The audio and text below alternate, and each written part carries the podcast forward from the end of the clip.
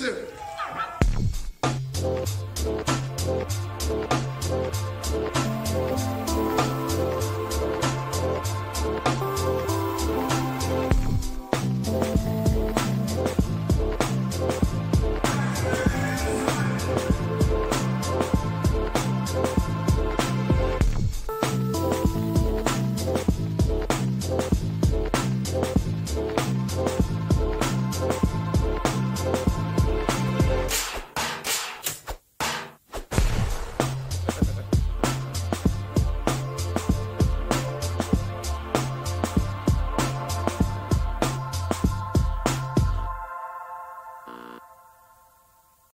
them way there. Welcome back, ladies and gentlemen, to another show. That's right. You are here with your host, Mysdiggi, with something you might not never know nothing about. And I got my co-host here, Dan DNA, aka Dan Dolph. You know what I mean? The Dan That's Gorgon. it. I'm in. That's it. You're in, yeah? Yeah. All right. Dennis Baratheon at time.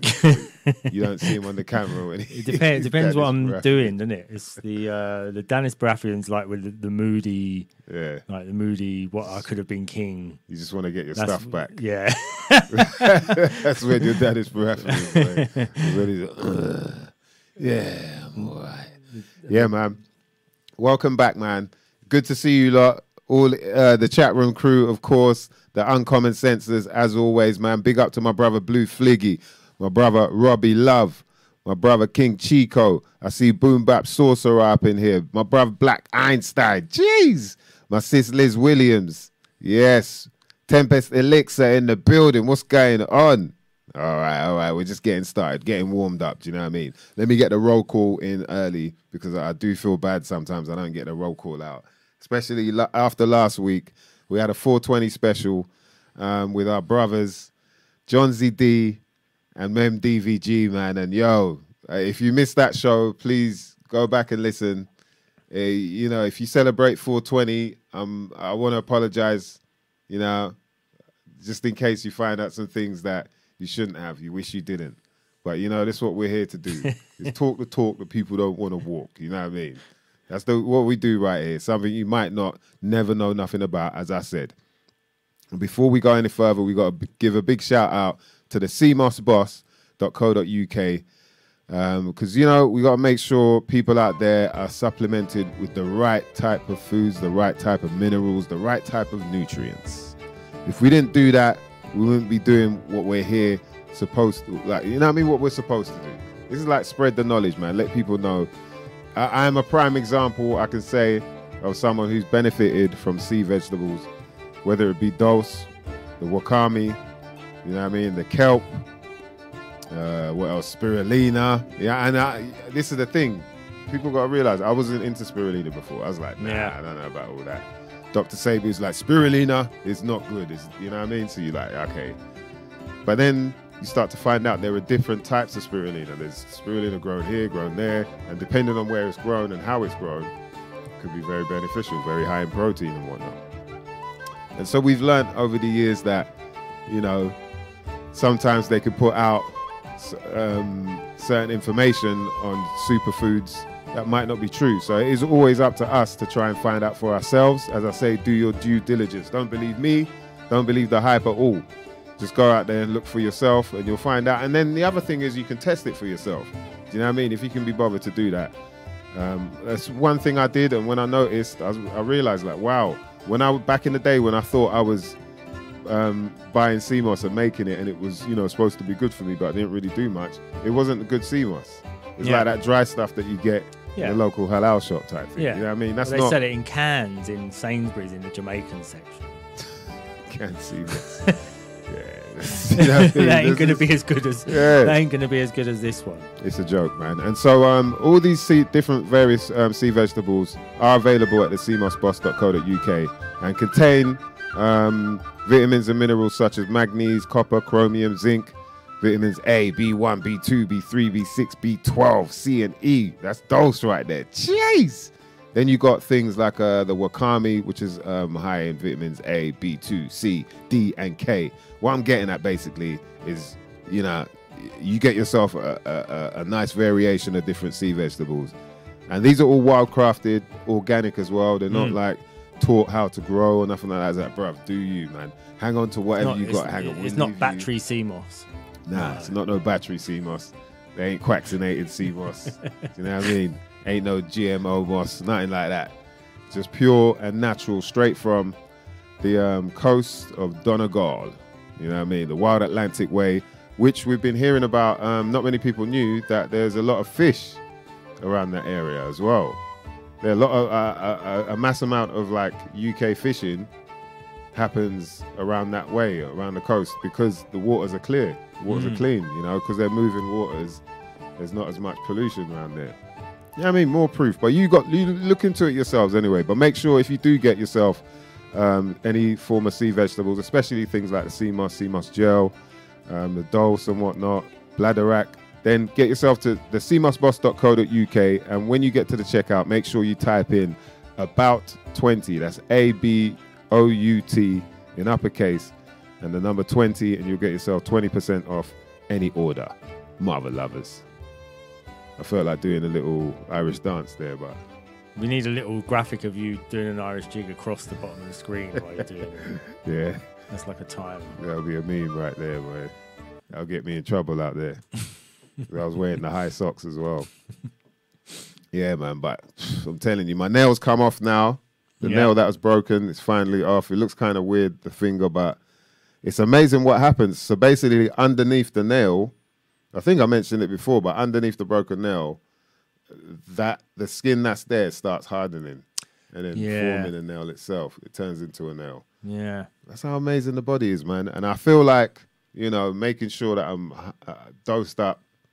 You got to dose up. When it comes to the nutrients, you got to dose up.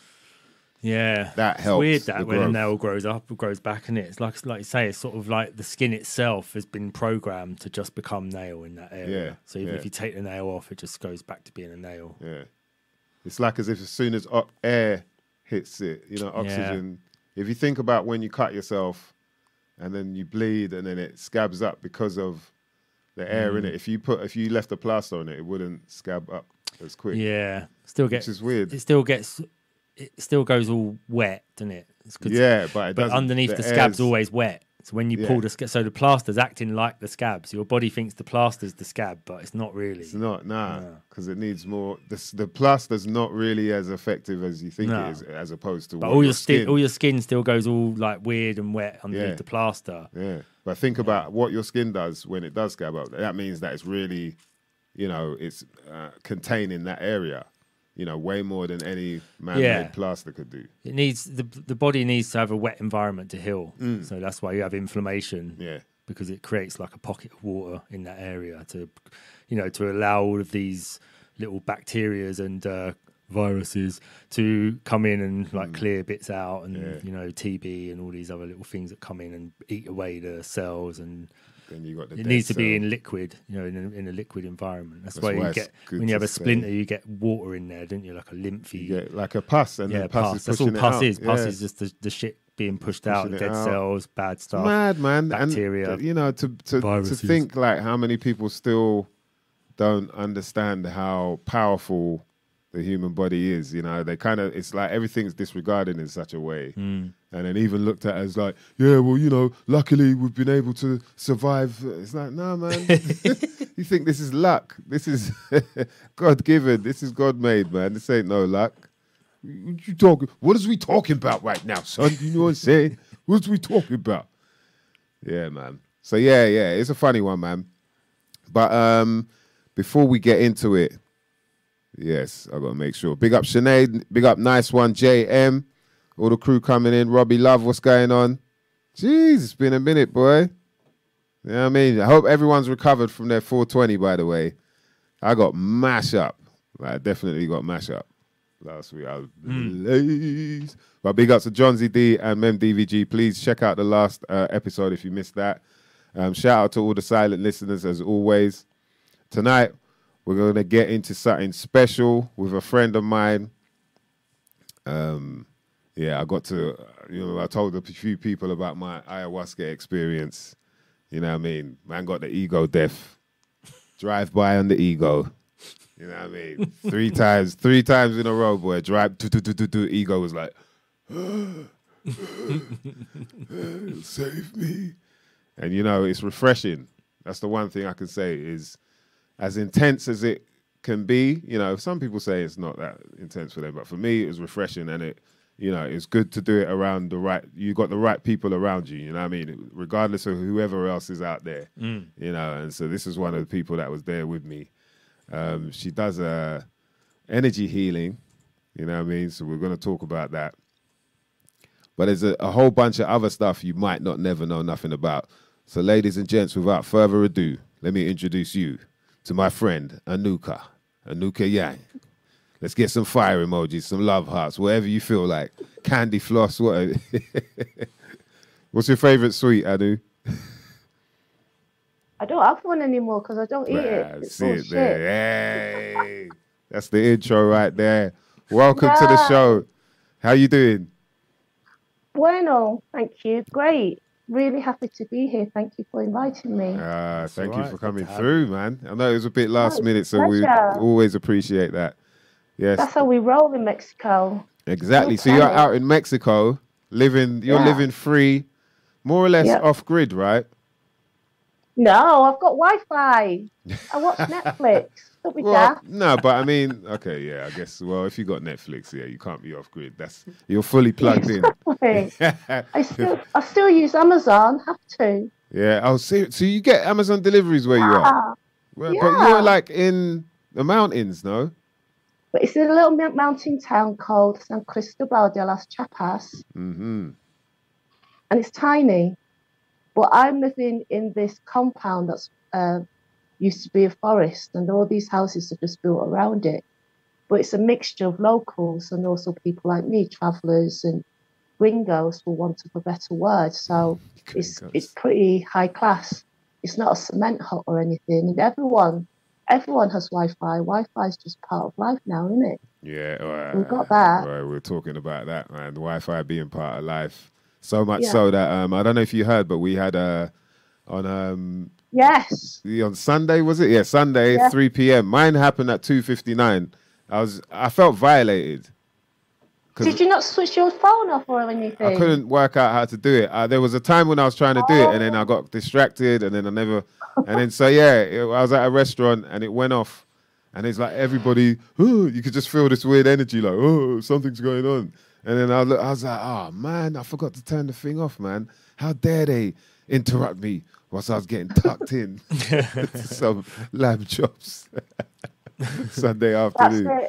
It. Yeah, so it You're felt a bit. now. But that's the crazy thing is that now they've um, it almost in a way it, it's it kind of shows how many they've, they've shown how many people are attached to their devices, mm. how the devices have more or less become part of us, to the hmm. point where they tried to make, you know, it's almost like they tried to make the virus go through the phones, you know, when they did the track and tracing.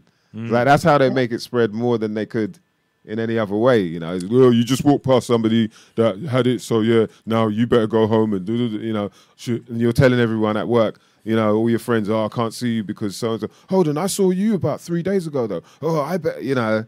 They tried to do Yeah, that yeah. with the with the whole track and tracing thing, but obviously it didn't work. But it just shows how attached we are. And yeah, anyway, that's a whole nother conversation. but yeah, so we wanted to talk to you about obviously get how did you end up in Mexico? I want you know people to understand this is a journey that they might not never know nothing about. A lady Anuka here uh, defeated, you know, something that a lot of people would be very scared of and might end up being in the wrong place by speaking to the wrong people. But yeah, first of all, you know, the journey. What made you decide? All right, I'm up and leaving the UK.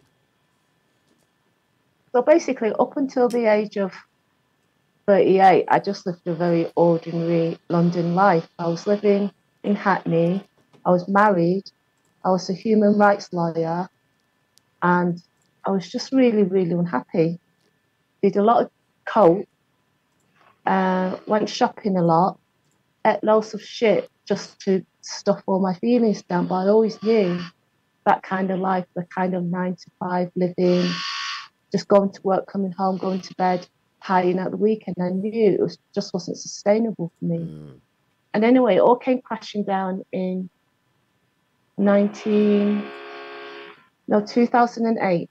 Mm. And I was doing the washing up one day at Christmas, and my voice, my inner voice, my intuition finally said to me, if you stay in this marriage, there's only one space for one person, and it's not going to be you, and you've only got one life. So from that moment on, I knew I had to leave my marriage, Mm. I had to leave my job, and all that. So it's just slowly I got rid, I got rid of the job first, because also I was a human rights lawyer, which all sounds great and whatever, but it was never, you know, crazy amounts of money, not like a city lawyer, and I didn't want to get caught up into the money trap All right. in terms of ending up earning so much money that you can't leave. I think at the time I was earning 35 grand, which is, I don't know, I mean, I don't know if that's a lot of money nowadays, but Mm. that's all it was. So I left before I started making partnership and all that. And plus, I just didn't like it. So I left that first, then I left the husband. Then, because I left the husband, I had to leave the house. And then I had to house share after like 17 years living in my own property and being in a relationship. But all that was just teaching me how to stand on my own two feet. Mm. And just the fact, yeah, and just as I got the divorce papers through, I think it was my birthday. And on the night of my birthday, I came back from Birthday present. celebrating and I found a lump on my breast.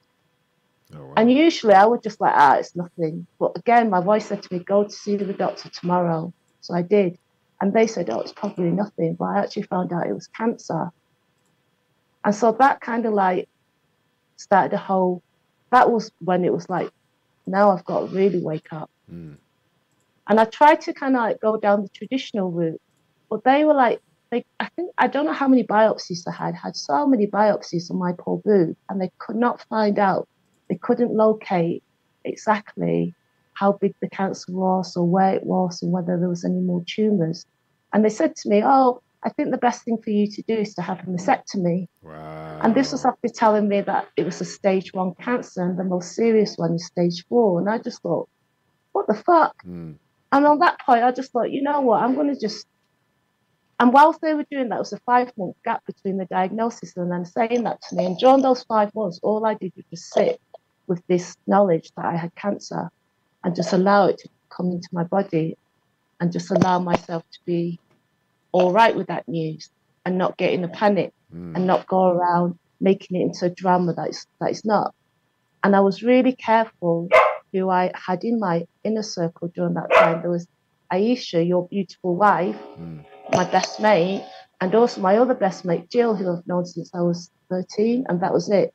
Everyone else, I thought, it's not a Hollyoaks drama, and you're making it, it's just, you're taking ownership of it, it's none of your business. So there was that.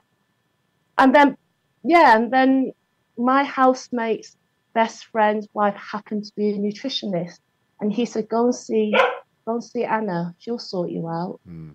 So I spoke to her, and she said, "Yeah, I can help you." And I just basically went on this diet, and I just cut out all carbohydrates, all sugar, Mm. to shrink the tumor because it's the sugar that's toxic. Acid. And from doing that, I noticed that so much food had inbuilt sugar in, inbuilt carbohydrate. Yeah. And the funny thing was, as soon as, like, before I changed my diet, I was eating kebabs. My last meal before I changed the diet was fish and chips down Roman Road, you know? I mean, I had no, I, I just loved just eating crap food. Yeah. And then I literally the next day I went to Whole Foods, bought everything, threw all the meat, the processed food, everything away, and just started eating tons of leafy green vegetables. And it was literally like a shot at my bum. Wow. Nice. It was literally like day and night. It was literally like fucking hell. It's like fuel, real fuel for the body. Mm. And I just thought, oh, yeah. So anyway, so we went back to, so back to the hospital. So they were like, yeah, you think you need a mastectomy? And I just went, I'm not doing it. I said, give me three months and let me see if I can sort myself out. Mm. And they were like, well, you do know you can die. And I said, well, we're all dying at some point, but man. I'm not having you tell me what my body needs, And you see you don't know what you're talking about. how they go straight to that, like straight away. Yeah. That's the first thing they want to tell you, and that that creates that's that the idea of that is to create the fear for you today. Yeah. oh actually okay then chop me, yeah just Yeah. chop chop me up. Yeah. Jeez. Okay. So then you you you're like, all right, cool. Yeah, you can say that, but let me go and. Yeah, I said, give me three months. I want to try it my way. And I think what gave me the courage to do that was actually, you know, how everything you join the dots to your life. Mm. Being a human rights lawyer, I had to sue the police, I had to sue the government, I had to just basically stand up to these authorities on Mm. behalf of the clients. And so it just gave me that steadiness in me to go, yeah, you're Mr. whatever, because they're not called doctors, the surgeons, they're called Mr. Mm. And they call you by your Christian, you know, by your first name. Mm. So I had to call them Mr. Brat, you know, blogs, Mm. and they would call me Susie, which is what my name was at the time. Mm. So there was already that hierarchy. But because of my work, my previous work, I was just, I wasn't scared of them. I thought, well, you just, you don't know, you don't know. You don't know actually. You're just throwing things at it. I know more about me. So I changed the diet and I was doing all these different protocols like coffee enemas, um, not eating any carbs, like I said, hot and cold showers, showers every day, doing rebounding, a little trampoline from Lidl's to get my lymph node going. Mm. And that was all I did for three months. And then I finally went to Hong Kong just to visit my family. And uh, I told them about my diet. They were absolutely fine about it. In fact, they were more strict with it than me. You know, they Mm. would not let me eat a biscuit. I'm like, it's only a Mm. biscuit. On holiday. No, it's got sugar. Yeah.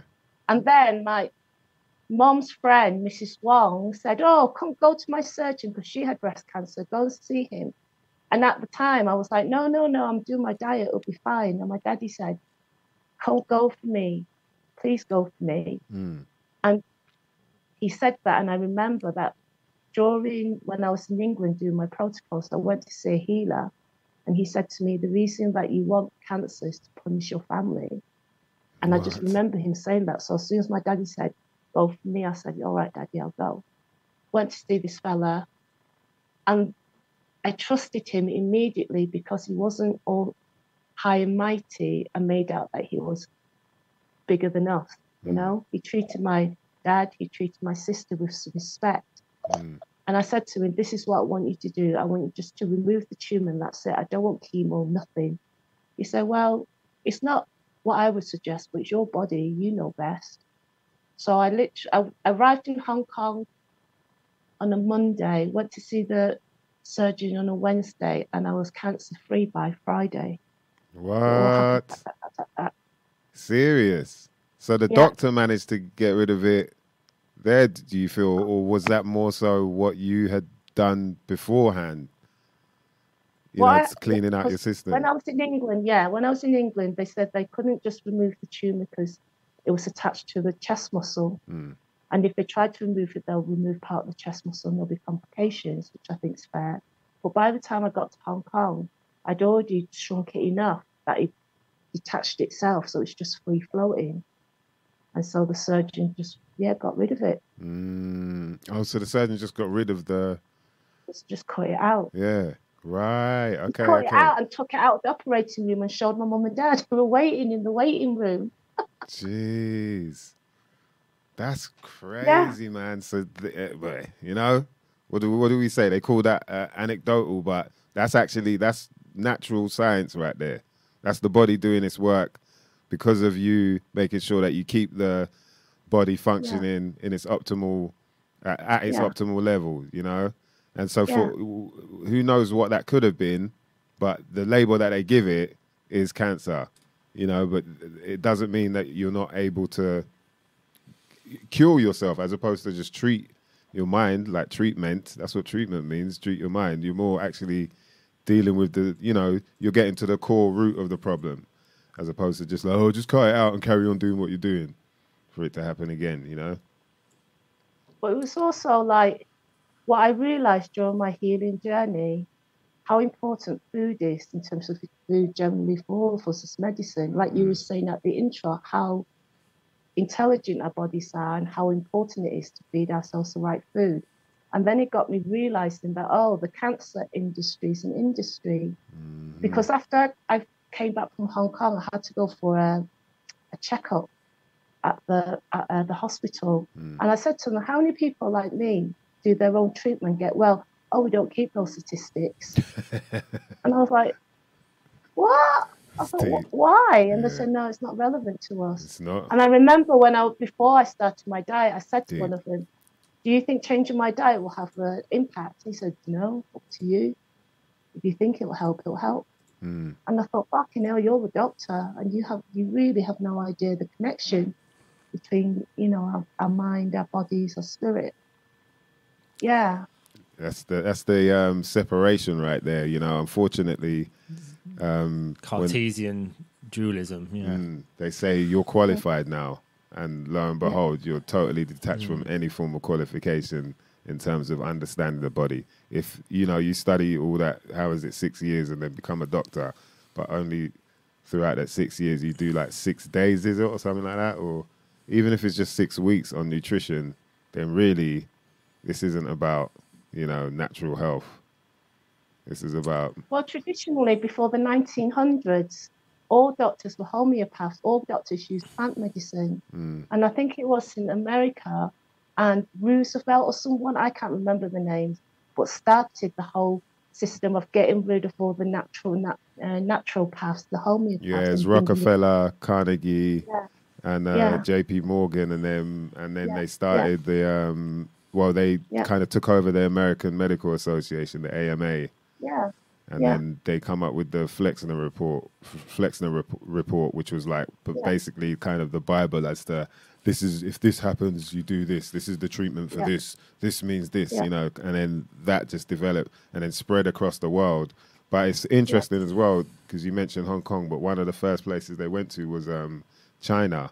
Once they kind of Really? yeah, they took over, you know, the American schools and then Mm. went over to China because obviously there you had traditional Chinese medicine, which was a different way, more of the um, terrain theory way, which is to do with the body, like looking after, you know, there wasn't this thing about these tiny micro things that have um, brains, you know, enough brain power that they could tell what time it is and what tone of skin color you have and, you know, all of that.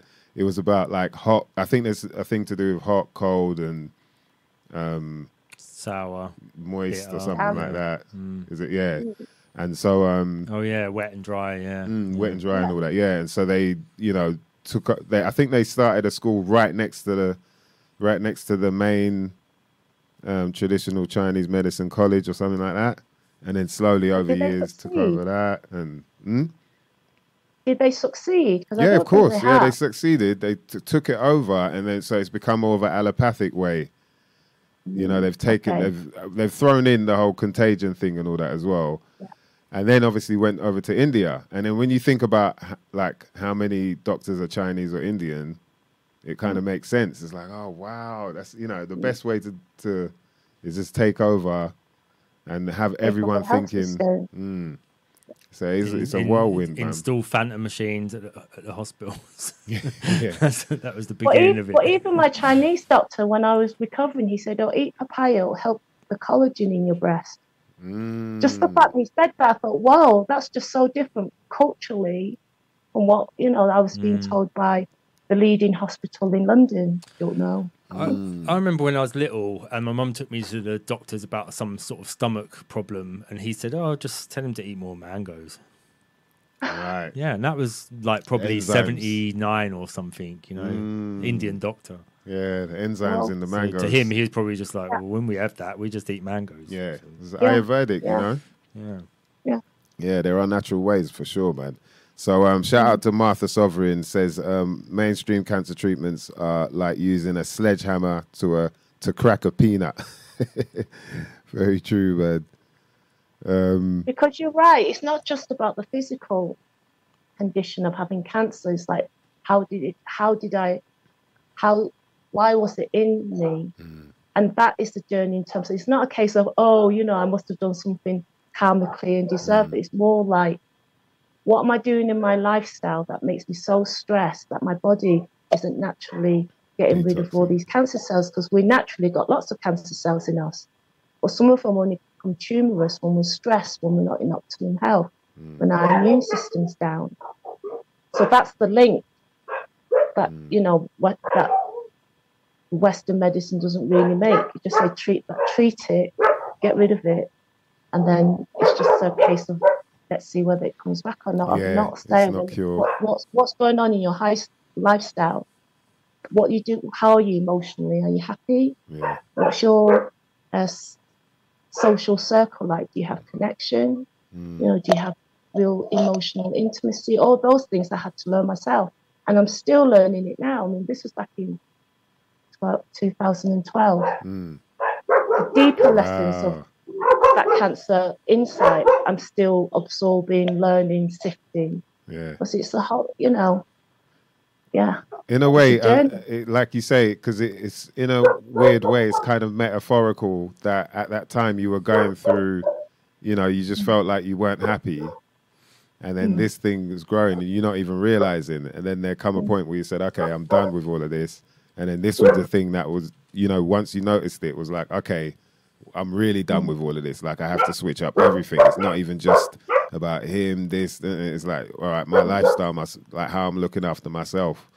And uh, I think that in itself kind of shows how, you know, I mean, a lot of us have to. There's things you kind of have to let go, whether you like it or not, because at the end of the day, if it's not, if it doesn't bring the right positive type of energy into your life, then it could cause something else. It could, you know, sometimes people just get sick because they're upset or because they're down or whatever. They just, oh, no, I feel Yeah. getting a little bit of a cold, man, yeah, and all that. So, you know, it could be worse. God forbid, but it could be worse than that. So, I think it's important sure. that every every now and again, I guess, and that's where we can lead into the whole the energy work. Like, it's obviously a case of being able to cleanse your energy in some form of way, as opposed to It's not you know, just cleaning, sorry, it's not just cleaning my energy, but it's also, I really had to learn from that point on what makes me happy. And what I realized in my own life, I was such a people pleaser up Mm. until me leaving England. I was so, did everything by the book, you know, did what everyone else told me and thought, if I don't do that, then I'm going to be a weirdo. You know, what will my friends think? What will people think if I do this or do that? So I really had to start from scratch and learn what would what makes me happy. It was basic things at first, like oh, I like singing. Okay, go and join a singing workshop. Mm. Oh, I like I don't know dancing, so I did this static dancing.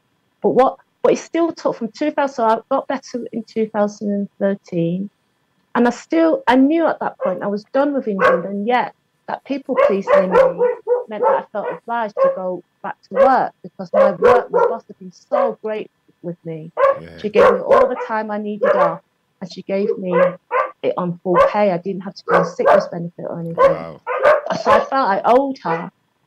Went back to this work. As soon as I got back, I knew, my God, I can't be in an office sitting in front of a desk, if, not only in front of a computer, but full of the Wi Fi in the room because there's so many computers. yeah, And yet it took me, yeah. So she left, my boss left, a new boss came. As soon as she started, my body won't go, we're going. So I said to her, I want to leave. She said, Will you stay for three months so I, we can settle, I can settle in so I know what I'm doing? And the people pleaser said, You're all right. Hated it. but what it's done, that whole journey of just stay, sticking with something that I didn't want to do out of obligation because I didn't want to let anyone down and I didn't want people to think badly of me what that has cemented in me now is I will never put myself through that again. mm, I'm gonna, you know, I will not go back to that sort of work. Even if you gave me 250 million pounds and said, well, you only have to do it for six weeks can, I'll go, you're all right. I'm all right with my doggies. I'm all right eating lentils, you know. But it took me, it took life to get me to that that low before I was like, okay, I'm done. Because, like you said, we're so fixed on security or fixed on not changing or fixed on being scared of the unknown mm, and actually fixed on being unhappy. I think when I was in England, all my life up until I left, I was so unhappy because everyone else was unhappy around me in that not being very satisfied, not 100%, you know, waking up in the morning going, oh, I love my life. mm. Because everyone wasn't like that. I thought it's the norm. And actually, it's it's the, you know, people who are really happy that they must be lying, don't believe it. Yeah, I always feel like um, Yeah. there's that, like a lot of the people that I know that work sort of businesses in the city and all that, they've always got to go Yeah. out on the weekend, and it's like they work Yeah. through the week, and then the weekend there's a chance where they can have like a little mini ho- holiday type thing and not be, you know, and then And, just out and party, yeah, and party, party. the other thing, isn't it? keeps you People going. using alcohol to suppress an alcohol spirit. It's an entity. If you're absolutely pissed, you're wide open to God knows what comes into you. Mm, And you, you have blackouts and you can't remember and you feel worse. It's all, yeah. That way of living for me, I see it now. It was just a way of just me. I had to be pushed and pushed and pushed before I thought, I'm done now. I've got to go and find my life. But I'm so glad I actually took the plunge and found my life. Because now, if you said to me you'd be living in a little, little mountain town in Mexico, not speak the language, not know anybody, but be happy as Larry with my two little doggies and my seven fish, I'll be like, Are you sure about that? You know, Are you sure about that? But here we are. Yeah, yeah. Um, shout out to Sinead. She says, um, Anuka, your story is really empowering. Um, love this. Stand up and salute as always. Go on, sister. Go Oh, on, thank sister. you, my love. She, Liz Williams, mind blown. Sinead also asked, "Have you used anything cannabis related or just purely nutrition?" Back in the day, I couldn't get it because I remember you told me, Mice, about cannabis oil, but I could not, hmm. I didn't know anyone that could make the quantity and the quality I needed. Hmm. And I even went on YouTube to try and find out how to make it. And they were saying you have to use isotate, is it? Isotope. And you yeah, had the oh, the extract. Isotate Yeah, had but this big vat. And I thought, I don't want to be putting that in my nah, body. nah, So. I wanted to, but yeah, the RSO. I just thought, no, I just have man. to keep it simple. If we, uh, Yeah. Well, I it don't think we were in so- touch with. Yeah, whatever you did worked at the end of the day. Yeah. And I and I think it's like people should take note on the fact that what it goes to show is that the body was actually doing all the work. There were there were no meds or anything that it was just the body and obviously making sure that the body was at optimum um, levels of nutrition helped the body to be um, you but know not stressing it out Yeah, by exactly, not eating. stressing the it out. Like I really did not realize how, like basically, sugar to us is crack. So I was off sugar for about five months, and then I went to my work's Christmas party. I had a spoonful of cherry ripe trifle, cherry trifle. I passed out because the sugar just hit me, Wow. and it gave me such a bad headache. And I thought, oh my days, you know, Yeah. this is this is not good. This is actually not good. yeah Yeah. it's- a form So just crack. giving your body time to rest, to do what it needs to do, but just not keep on stuffing, basically stuffing shit in it all the time. Mm. Take note, Yeah. man. Take note. Yeah. Big up DJ Pro Tracks in the building. Okay, so right, so then the decision to to to move even further out. Then I think it was um, where did you go first? Was it uh, Where did I it- go first? I think I just I just started because I was 45. So I just thought I'm going. And I didn't know what I was doing. Never been traveling in my life, but I wanted to go traveling all my life. So I thought I'm doing it. So I just started like I went to the States first. And when I was there, I put, looked on a website for volunteering, Workaway it's called. And only one organization contacted me, and they were based over in Northern California near Washington, Oregon, hmm, and they had a permaculture place.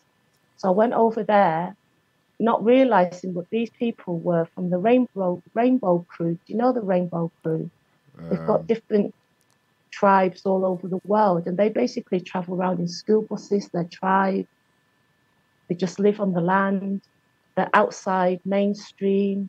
I mean, Rainbow they're a bit wild, yeah? but yeah, oh, they've got rainbow gatherings all over the world. So this was one group of them, and I was working there two days, and then the second day they said, Susie, because that's what it was called, have you been to the hot spring? I said no, and they took me to this natural hot spring beautiful that just happened to be on their friend's land and they took me back to where they actually live so they had the official base of being a permaculture organization. But in the back there were actually a group of people that grew weed and who trimmed weed together. Oh, and they took me back to where they were and i lived with them for two months and they i lived on a school bus with two other women and one of them i'm still friends with. We all gathered in this yurt that they made out of trash.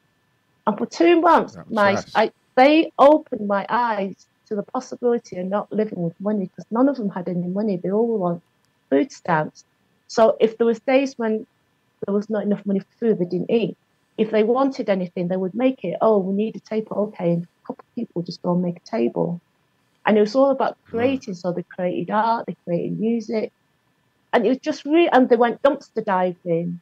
So we used to go dumpster diving. Right, and that's like And basically it just going scraps into a just getting big industrial, yeah, and getting sushi and donuts and what whatnot. And again, it made me see like, wow, there's so much waste going on, and I don't actually need much. So they were the first people, and then from there, I went to South America, went to Ecuador, Peru for the first time, and I did ayahuasca in Peru for the first time. And the ayahuasca said to me, "Go back to Hong Kong to see your parents because they're going to die soon." It was that clear. So straight after the ceremonies, I just went to Hong Kong, and my visa was everything's about divine timing. And I stayed in Peru for three months. Literally on the day my visa ran out, I flew to Hong Kong, stayed with my folks for nine months, looked after them, and literally I started traveling again. Went to Thailand ten days after I left. My mum died. She just hit her head and died. Jeez. And I'm so glad I listened to the medicine and went back on nothing but the fact I got this message. Because if I hadn't, I wouldn't have spent the amount of time I did with my mum and I wouldn't be at peace Mm. she died. You know, it would have been still a shock and whatever. And so after that, I went, oh yeah, and I didn't go back to Hong Kong for the funeral because I just didn't want it. I'd been in bed for nine months and I just literally left and I didn't want to go back. And my family were not very good at dealing with emotions and vulnerability. We just shout at each other. And I did I wasn't in the space to deal with all that anger. I I don't want to do that to celebrate my mum. And because of that, my big, big brother, my eldest brother, just said, Right, you're not you're not part of the family then. So in the space between 2012 to 16, I've been through divorce, I've been through illness, I've been through death, and yet I was still feeling I'm all right. God will look after me, and I'm not going to close my heart off. I'm not going to be bitter about any of this. So I just carried on traveling around all over South America and living in different communities. And then I finally, when you guys came to Peru, Mm-mm-mm. yeah, you came, you saved me. You saved me. Peru. you saved me from myself and told me, Annie, bloody wake up and come Yeah, back. he was in. We rescued you from the jungles in Peru, boy. You was out there in some wild territory. Um, all right, let's talk about these because when I talk about wild territory, like I, you know, I met some. There's just some crazy ass people out there that feel like they're, I guess, more one with the earth than everybody else, or more channeled, or more in tune with the frequencies. I don't know what it is, but there's like, you know, you got this guy Baba Tim, and he's all, you know, I mean, everyone kind of looking at him and as he's, I don't know, he, he's the Jesus there. He's like that, Jesus He's there, but now. he's from like East Un- in East London though. Yeah. But when you're hearing about Baba Tim, it's like, oh yeah, he's like a big troll and his hair and he's got these long dreads and you know, you're just thinking like, oh right, I wonder what you know, does he levitate or something? And then Yeah. you go there and he's like, all right, mate, how's it going? And I was like, what? but yeah, he, interesting guy. Um, had a lot of um, followers. Mm, yeah, I heard, I heard, man. yeah. Rest in peace to um, Baba Tim. Um, but he had his own little spot with bananas growing and, you know, different um, uh, huts where there were ceremonies going on. Um, so, you, you know, and there were a few other people I met like that as well. Like one guy, I've forgotten, is it Adrian? Like, tra- he, Oh, yes, I walked oh through the goodness, yeah. walking through the jungle. He was like proud that he could walk through the jungle bareback at night time on his own. It's things like that. Like, all right, cool, man. That's you know, you don't mind the mosquito, but all right, that's cool. That's cool. But what is all of this? Why the ego thing? You know, there's a lot of that in that world, right? You've met a lot of these sort of people in this. Um, some people say new age. Some people say spiritual, sort of world. But yeah, there are a lot of these sort of types, and I often wonder if they, because all the all, you know the people under them obviously don't realize this. They just feel like, okay, yeah, I need somewhere to go. I need, to, you know, I need to find myself, sort of thing, and then they get drawn in by the wrong type of people. So how would you say is the best way to sort of, you know, I guess, decipher I who is or discern who is um, righteous and who well, you hit the nail on the head. The word discern, you know, discernment. I mean, I was those people when I, at the beginning of my own healing journey, when I knew nothing about anything, I used to think that someone was better than me, just the fact that they say, "Oh yeah, I meditate." Mm, You know, I thought, "Whoa, you meditate." mm, So it's just a case of now, roll on 15 years, I realized we're all just human.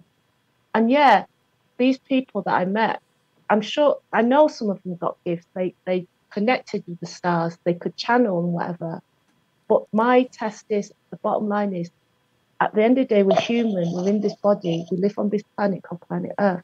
If you're an arsehole and you can do all the medicine you like, but if you're an arsehole in real life and you don't treat people right, you're still an arsehole and you've still got issues. mm. So I guess, yeah, why would it be any different just because you put spiritual in front of a person's name? Why is being spiritual any better than, you know, Auntie Flo who just lives in, you know, Bethnal Green and watches EastEnders? Why, why is there all this hierarchy?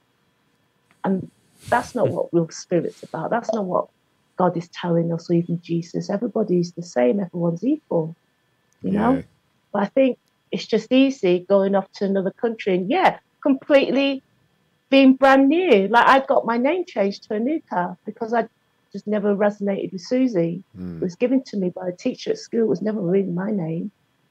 But I could have been, you know, I could wear all the feathers and blah blah blah and just yeah, make out that my shit doesn't smell. But I guess I'm Chinese, I'm from up north, and I got my friends to keep me down to earth mm. but it's all It's part of the whole anyway. You know, all that, all the craziness and all the sensibleness, it's all part of being alive, isn't it? And Yeah, I guess. even me and you judging it is still us playing into the game of judging. yeah, yeah. Whereas actually, just allow everyone to be who they are. Like we were talking yesterday, my cup of tea is not your cup of tea. Does it really matter? yeah. It, yeah. I think the tricky part is just died? when you. Yeah, that's the tricky part though, is when you see people getting taken advantage of. Do you get what I mean? Mm. Which is like what we're talking about. Is like okay, so from that us coming there and then seeing Mm. with fresh eyes and not being involved in this thing for however many months or whatever, we can see straight off like, well, and and furthermore, what I I must say, uh, you obviously knew is like how we had to do the diet. We had to do the diet beforehand. So before you do ayahuasca, there's a, like this whole cleansing of the body that you got to do, which really just brings that it get it gets rid of and purges all of that sort of cluster type clustering type of energy that you have until your your senses are sort of clear. And so when it's time for you to take the ayahuasca, you're really feeling it. There's not like loads of oil or salt or you know all the Pasta. yeah, like all this stuff. you know, it's things like that where Not yeah, you don't- digesting a gut full of pasta while you're Nah, doing it. No. you don't want like no, you know, everything, man. No, um, not even exciting stuff to watch on the TV or what you just everything. Just bring your all that excitement down. Yeah. You know, your vibration down to a level where it's just like, you know, calm. And then when it's time, and so because of that, you're very alert. You know, you're very like me. I was like, I ain't been bunning, I ain't been drinking, I ain't been nothing like that. Wait, but doesn't that mean? And it's like, yo, yeah, yeah. I see. Like Mrs. Mice was like, yeah, I see why you you, uh, you plays now. That's yeah, because I remember I was going off in it. Even um, even if I go down to Bognor, where my mum and dad moved to, Mm. when I come back to London, if I go there for like a couple of days, come back to here, you just notice as soon as you enter the M25, it's like a sensory, it's just like a an assault Mm. on your senses, and then you just dull down to it over over the next day or whatever. Your senses just get dulled down, and you become, you know, the the noises are just background noise. But before they was really loud when you first came back to the Big shitty life. yeah. Yeah, You just yeah. don't notice it when you're around it all the time. Once you take yourself out of it, Yeah, that's You when you're like, oh, right. And so, yeah, you know, we're there seeing everything for real, how it, how it, how it looks from our point of view. And we're like, yo, you need to get out. What is this? You know, the place they were at, staying at, and it was cool. It was really nice to be on the edge of the jungle like that. But yeah, I mean, then, you know, I got my wake up. Like everyone got their wake up call, I think, and um, after that, you came back to the UK for a while. Um, Came back, went to live in a community. yeah, And that was when I really started learning the tools that I needed to be human. Like Mm.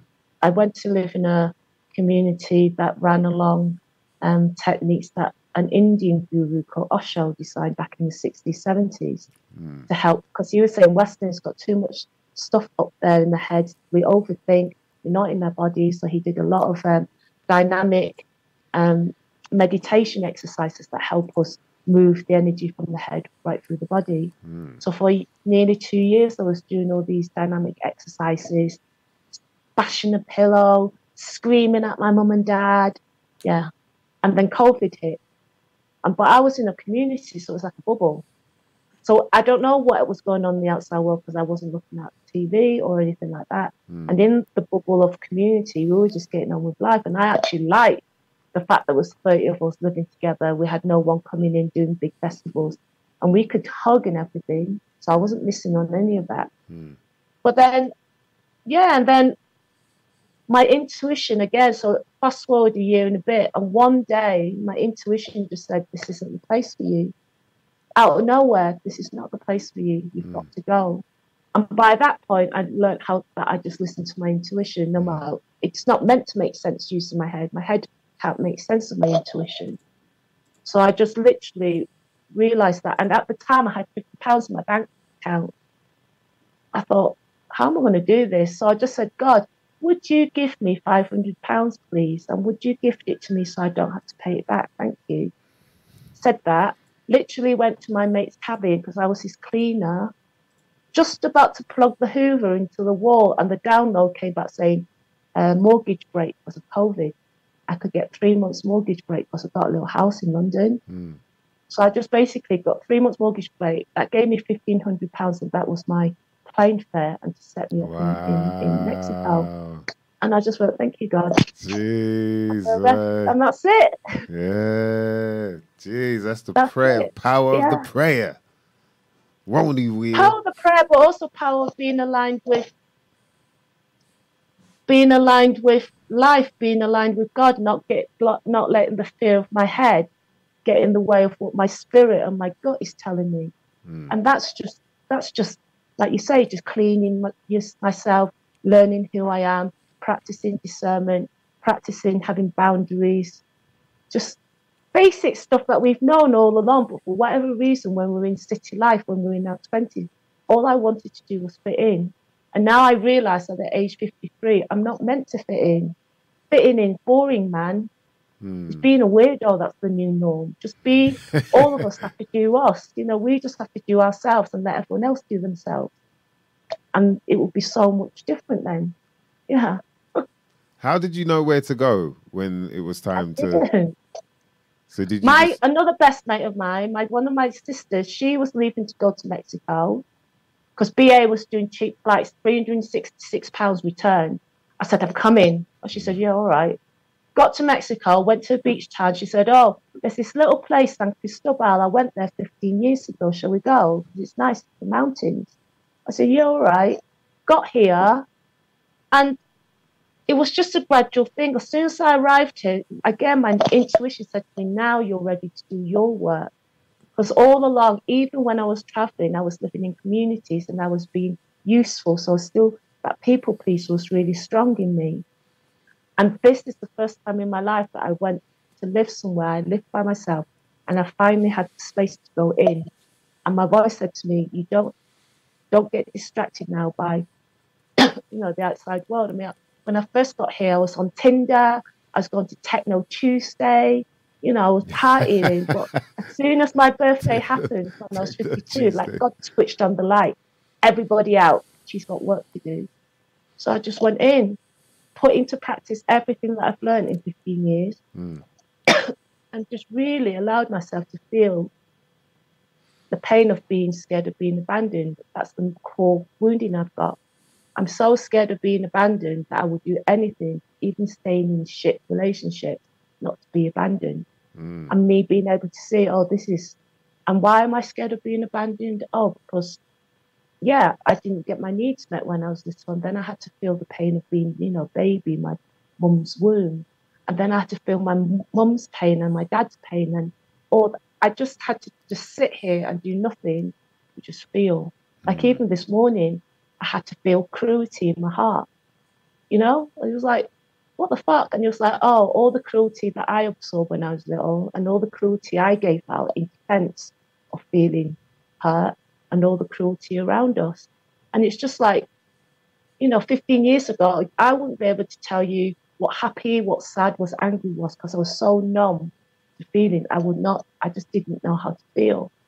So now here I am, you know, sitting here weeping and the dogs are coming. I'm like, oh, I'll make you dinner in a minute, my baby. Yeah. wow. So, okay. Wow. That's pretty deep, man. That's pretty profound, you know, because it, it, like, what you're saying is about that you you needed companionship because Mm. you know because well yeah like you needed companionship but then at the same time in order for you to heal you needed to it's like you- this is what's healing you is being by yourself and not learning not to have to rely on that companionship you know? Not to abandon myself, to put myself first. yeah not feel abandoned that's I've it yeah. Yeah. So you're on your own, but you don't feel about. Yeah, it's pretty, pretty profound, man. Definitely. And I, and this is the first time in my life, Mice, that I'm alone, and yet I feel so connected to everyone and life. Whereas Mm. when I lived in community, I was so burnt out from overgiving because I was just playing a role. I was resentful. I was judge, judge, judgmental, and every time anyone invited me to anything, I'd be like, no, no, no, because my heart wasn't open. Mm. But now I can finally feel, yeah, I know now what my limits are. Of course, I love, you know, I long for connection, but that's why I like doing my work. When I do my work, it's like that's the fullest version of me. I can give love. I'm also the difference is I can receive love now. Mm. Like when I hug people now, I can feel their love for me, and it's not just me giving them my love. So I get a lot of nourishment from that. But I also know that socially, I'm not that fussed about being sociable just for the sake of it. I've got one friend here who lives up the hill, and I see her once every two, three weeks, maybe a month. And that's, that's more, that's plenty, man. Yeah. And I would not have known that about myself if I didn't take the time to really get to know well, who is who is this person that I call me? What makes me tick? What makes me happy? Yeah. How do you think the um the old you know pre everything that happened to you would would um describe the new you like the the real you the now you? Well, we're always, I mean, like, this isn't the final version, is it? Like, you're not the final version of you. Life is just constant, constant change. And that's what I realize as well. So don't, don't get used to it. Enjoy the good times because it's going to be cyclical.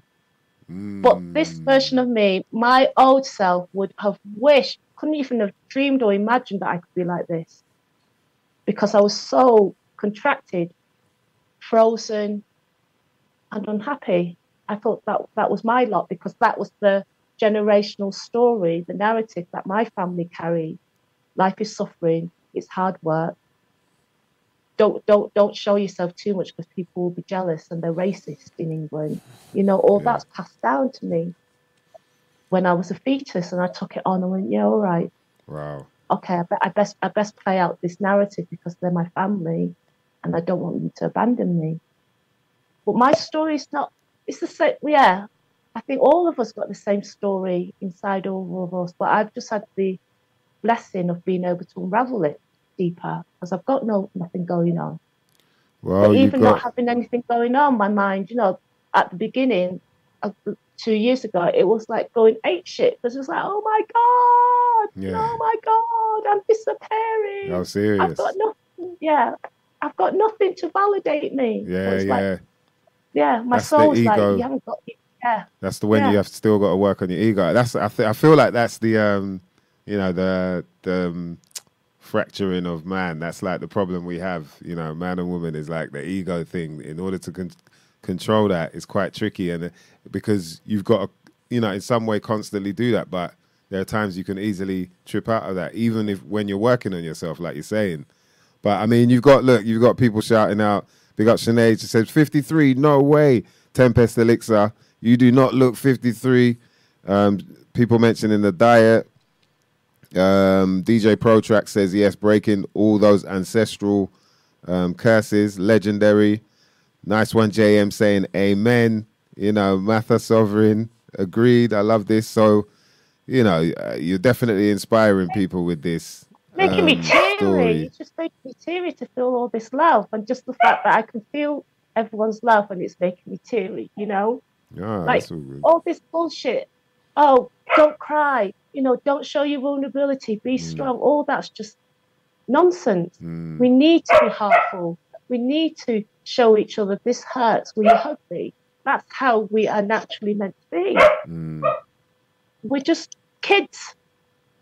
We're Big- just little big kids. babies, actually. Yeah. We're You big know. kids, in it. We're big Yeah. kids. We never grow up from that, you know. Yeah, exactly what you're saying. Like the childhood trauma is what Yeah. shapes you, and you actually Yeah. make your decisions off the back of that, you know, without Yeah. even realizing. Um, so and we go around we go around saying you look after me. No you look after me. And how can two little kids look after each other?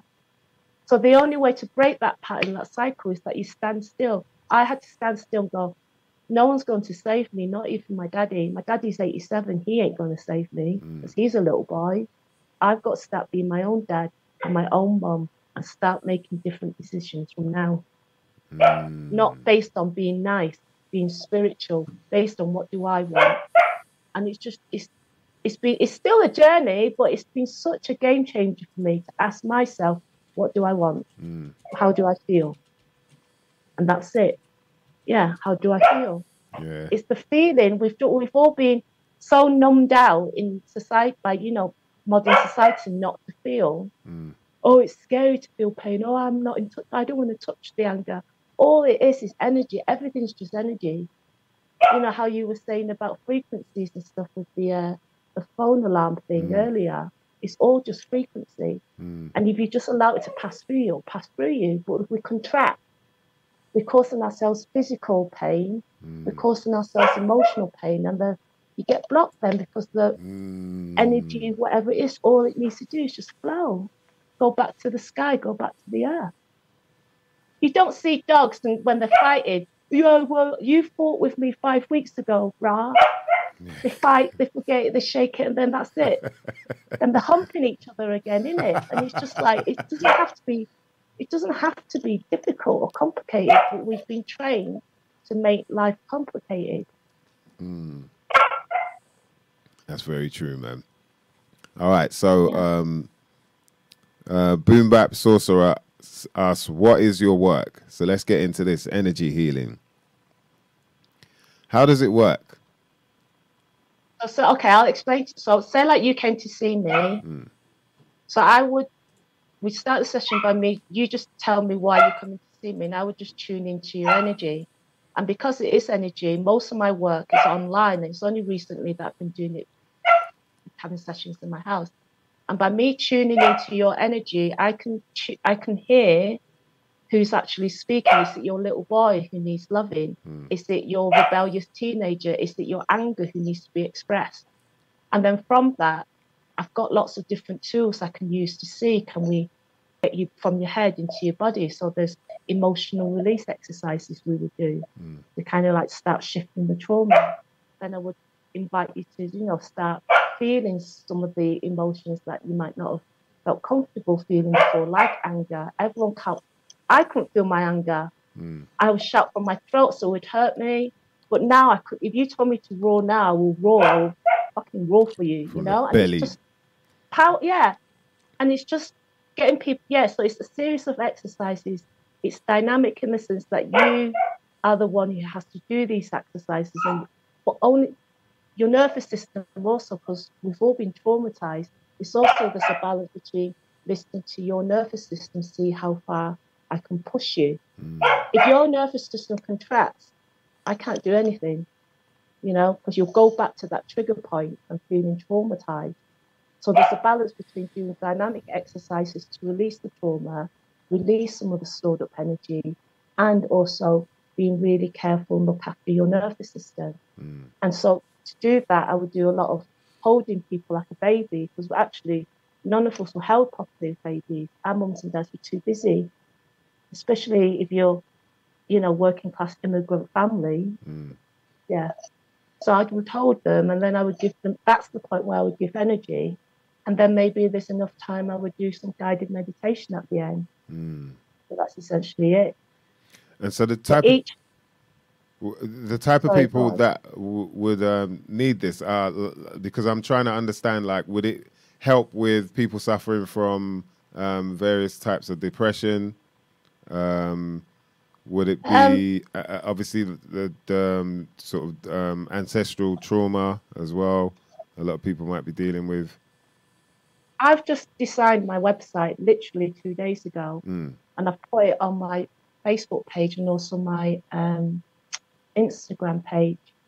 So if you give type out my name and put Yeah. on your thing, if people look on my Instagram page, it's got a link to my website, and it explains it in more detail and it has testimonials. Mm. So people I've dealt with, some have had depression, some have had addiction, Wicked. some just feel stuck, but they don't know how to, you know, why. So it's a whole range of things, really. I find that people who come to me who seem to get the most out of it are people who perhaps, one, you have to be ready. You know, don't come because you've got nothing better to do. Don't waste your money and don't waste my energy. Yeah. So they have to be ready to sort of want to go there. And they also have to feel comfortable in their bodies so they know, yeah, so that they they can be physical with their bodies Mm. and know what their limit is. People who I find who are really, really stuck in their heads, who aren't feeling at all, then it's going to take more than one session. And then I'll have to go really, really gently. And each each person's so different. I can't say, oh yeah, I gave you a rough idea how a session would go, but I don't know until you come to me and I tune in and then we see what happens really. Mm. All right, we're gonna get your um your web link. Just trying to find it now. Um, What is on- it, what's the Instagram? yeah, what's the Instagram? Anuka, A N U K A, and then my surname is Yau, Y A U. Y A U. Okay. I do that, and I also do tarot readings, like really in-depth tarot readings that also include some of the exercises, so you, so you have the messages embedded in you. Mm. And my tarot readings, it's not about saying you will meet a tall, dark stranger or you will get wealthy. I don't do that. Again, it's just about, yeah, being able to get. Because oftentimes before a session, I start getting messages from your guides, I guess, from your spirit, for me to tell you what you need to hear. You know, so I get that when I'm doing the tarot as well. Ah, and so the tarot, tarot's pretty deep, right? There's a It can be. I mean, it's got a, it's got a certain rep that you know, women of a certain age with blue eyeshadow smelling of patchouli oil. well, I think I think I think it, I don't know. I mean, I used it as a tool for me to get into my intuition. It was Aisha, your beloved. You got me into it, yeah. and then I and then it just went from there. I wasn't going to do it as a part of my offerings. I was just I'll just do it for me. I'll do it for my friends. But then it just slowly built up. People getting interested. I was doing little tarot circles. I thought, oh, this is that's the thing as well. Now I realise that work is not meant to be hard work or boring and effortful work, like your work is meant to be joyful and easy and just a breeze. Mm. And so I thought, well, I've obviously, I feel that about tarot. Because I was minimizing it, going, oh, it can't be anything, because, you know, it's so easy for me to read it. And people say, fucking hell, you were spot on. How did you know that? I'm like, oh, okay. So it's like, yeah, understanding this new way of being is about, it's about joy, it's about easiness, it's about effortlessness. Yeah. Anything that's crunchy, that's a sign it's not right for me. You know, just drop it, drop it.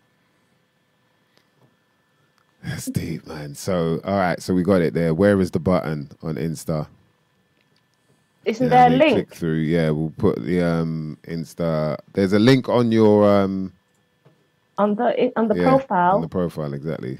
So I'll put Yeah, that in that's the um chat room That's the well. website. Yeah, M shape slash the Yau, yeah. yeah. This is all new to me. Aisha had to take me step by step through. I didn't even know what a domain name was on Oh, you're- Sunday. You're back. You're She back. said, What's your domain name? And we're like, What's that? I said, Anuka in it. You're back in. Okay, so what star sign are you? Sinead's asked. Yes, big up Taurus. Regentology. Taurus. Uh oh, we're in Taurus time right now, baby. Come on with it. Taurus, uh, Virgo rising, Pisces moon, and Aries Venus. Oh, Aries Venus. Interesting. That's the one that gets me in trouble. Yeah, for real. Yeah. Aries Venus, man. Yeah. Jeez. So Venus is in Aries. That that's like okay. We'd have to get if Mem was here, he could break it down. get all deep on it for for us. But yeah, that is interesting. Big up to IBMC's in the building. Yes, we've been getting very deep here with Anuka Yau and something you might not. I can say it now. Some shit you might not never have known nothing about, bruv. Do you know what I mean? Defeating cancer, deciding to take up and move into another world, come back, and then move off again. Um, so, you, how did you deal with the lockdown stuff? Like, uh, you know, when when I it didn't all buy started? into it. Nah? The community half was they were split. Some didn't buy into it. Some were really, really scared. But I just knew it wasn't my reality. Mm. And the fact that it was when Peru got shut down, I thought, oh, it's just some bloody scam here. Oh, for didn't real? even read up about it. I didn't even read up about it. And my community, they put all these hand gels around and said, Anuka, remember to wash it, use the hand gels. I'm not using it, it's carcinogenic. Yeah. I remember that from, That's the maddest uh, thing, man. yeah, I thought, I'm not doing that. So I just didn't buy into it. And I was in charge of doing the shopping for everybody. And remember to wear a mask from Anuka, remember to wear a mask. But I would just keep forgetting about that. It was, I just thought, it's just not my reality. Mm. So I just didn't buy into any of it. But I knew that coming back to England and being in that lockdown situation, I just thought I just can't stay in England long term, man. It's just not for me. It's just not for me. Mm. London's great because it's, it's full of brown people. I can't be in places where there's no brown people. It's just I can't do it.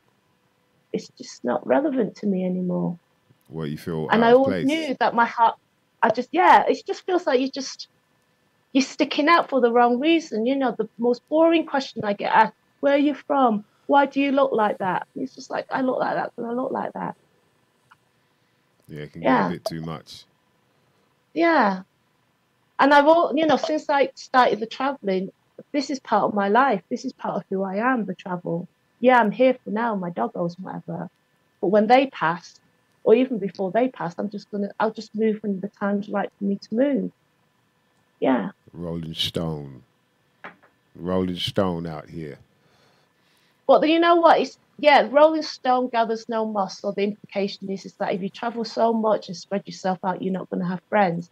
What I'm realizing in my traveling, how small the world is and how real people are, and what I love in going to all these countries that are not rich first world nations, people. this is soft. Well, you knew that when you, we were in Peru and we sat in that little town square and just felt everyone, families are out, children are out, people are out socializing.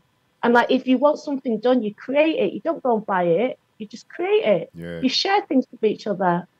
You know, have you got a shopping trolley I can borrow? Yeah, have it. And it's that kind of thing. So I'm realizing that all the constructs of being in Britain and living in my little house with all my things.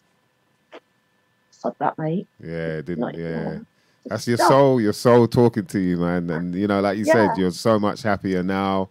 Like, you know, Yeah, um exactly. But and the each of us experiences that I still, I still try, I still sometimes compare myself to people. That's when my ego comes into play. I get a bit scared and insecure, going, "Oh, but I've only got four views, and so and so's got 14 million. And then I think, drop all that. So what if I've got four views? Who cares? mm, Am I enjoying making content? Does it make me happy? Why am I doing it? Am I doing it because it's creative, or am I doing it for a hidden agenda? mm, And it's kind of like we all have to be sharp with ourselves, like you say mm, don't let the ball drop.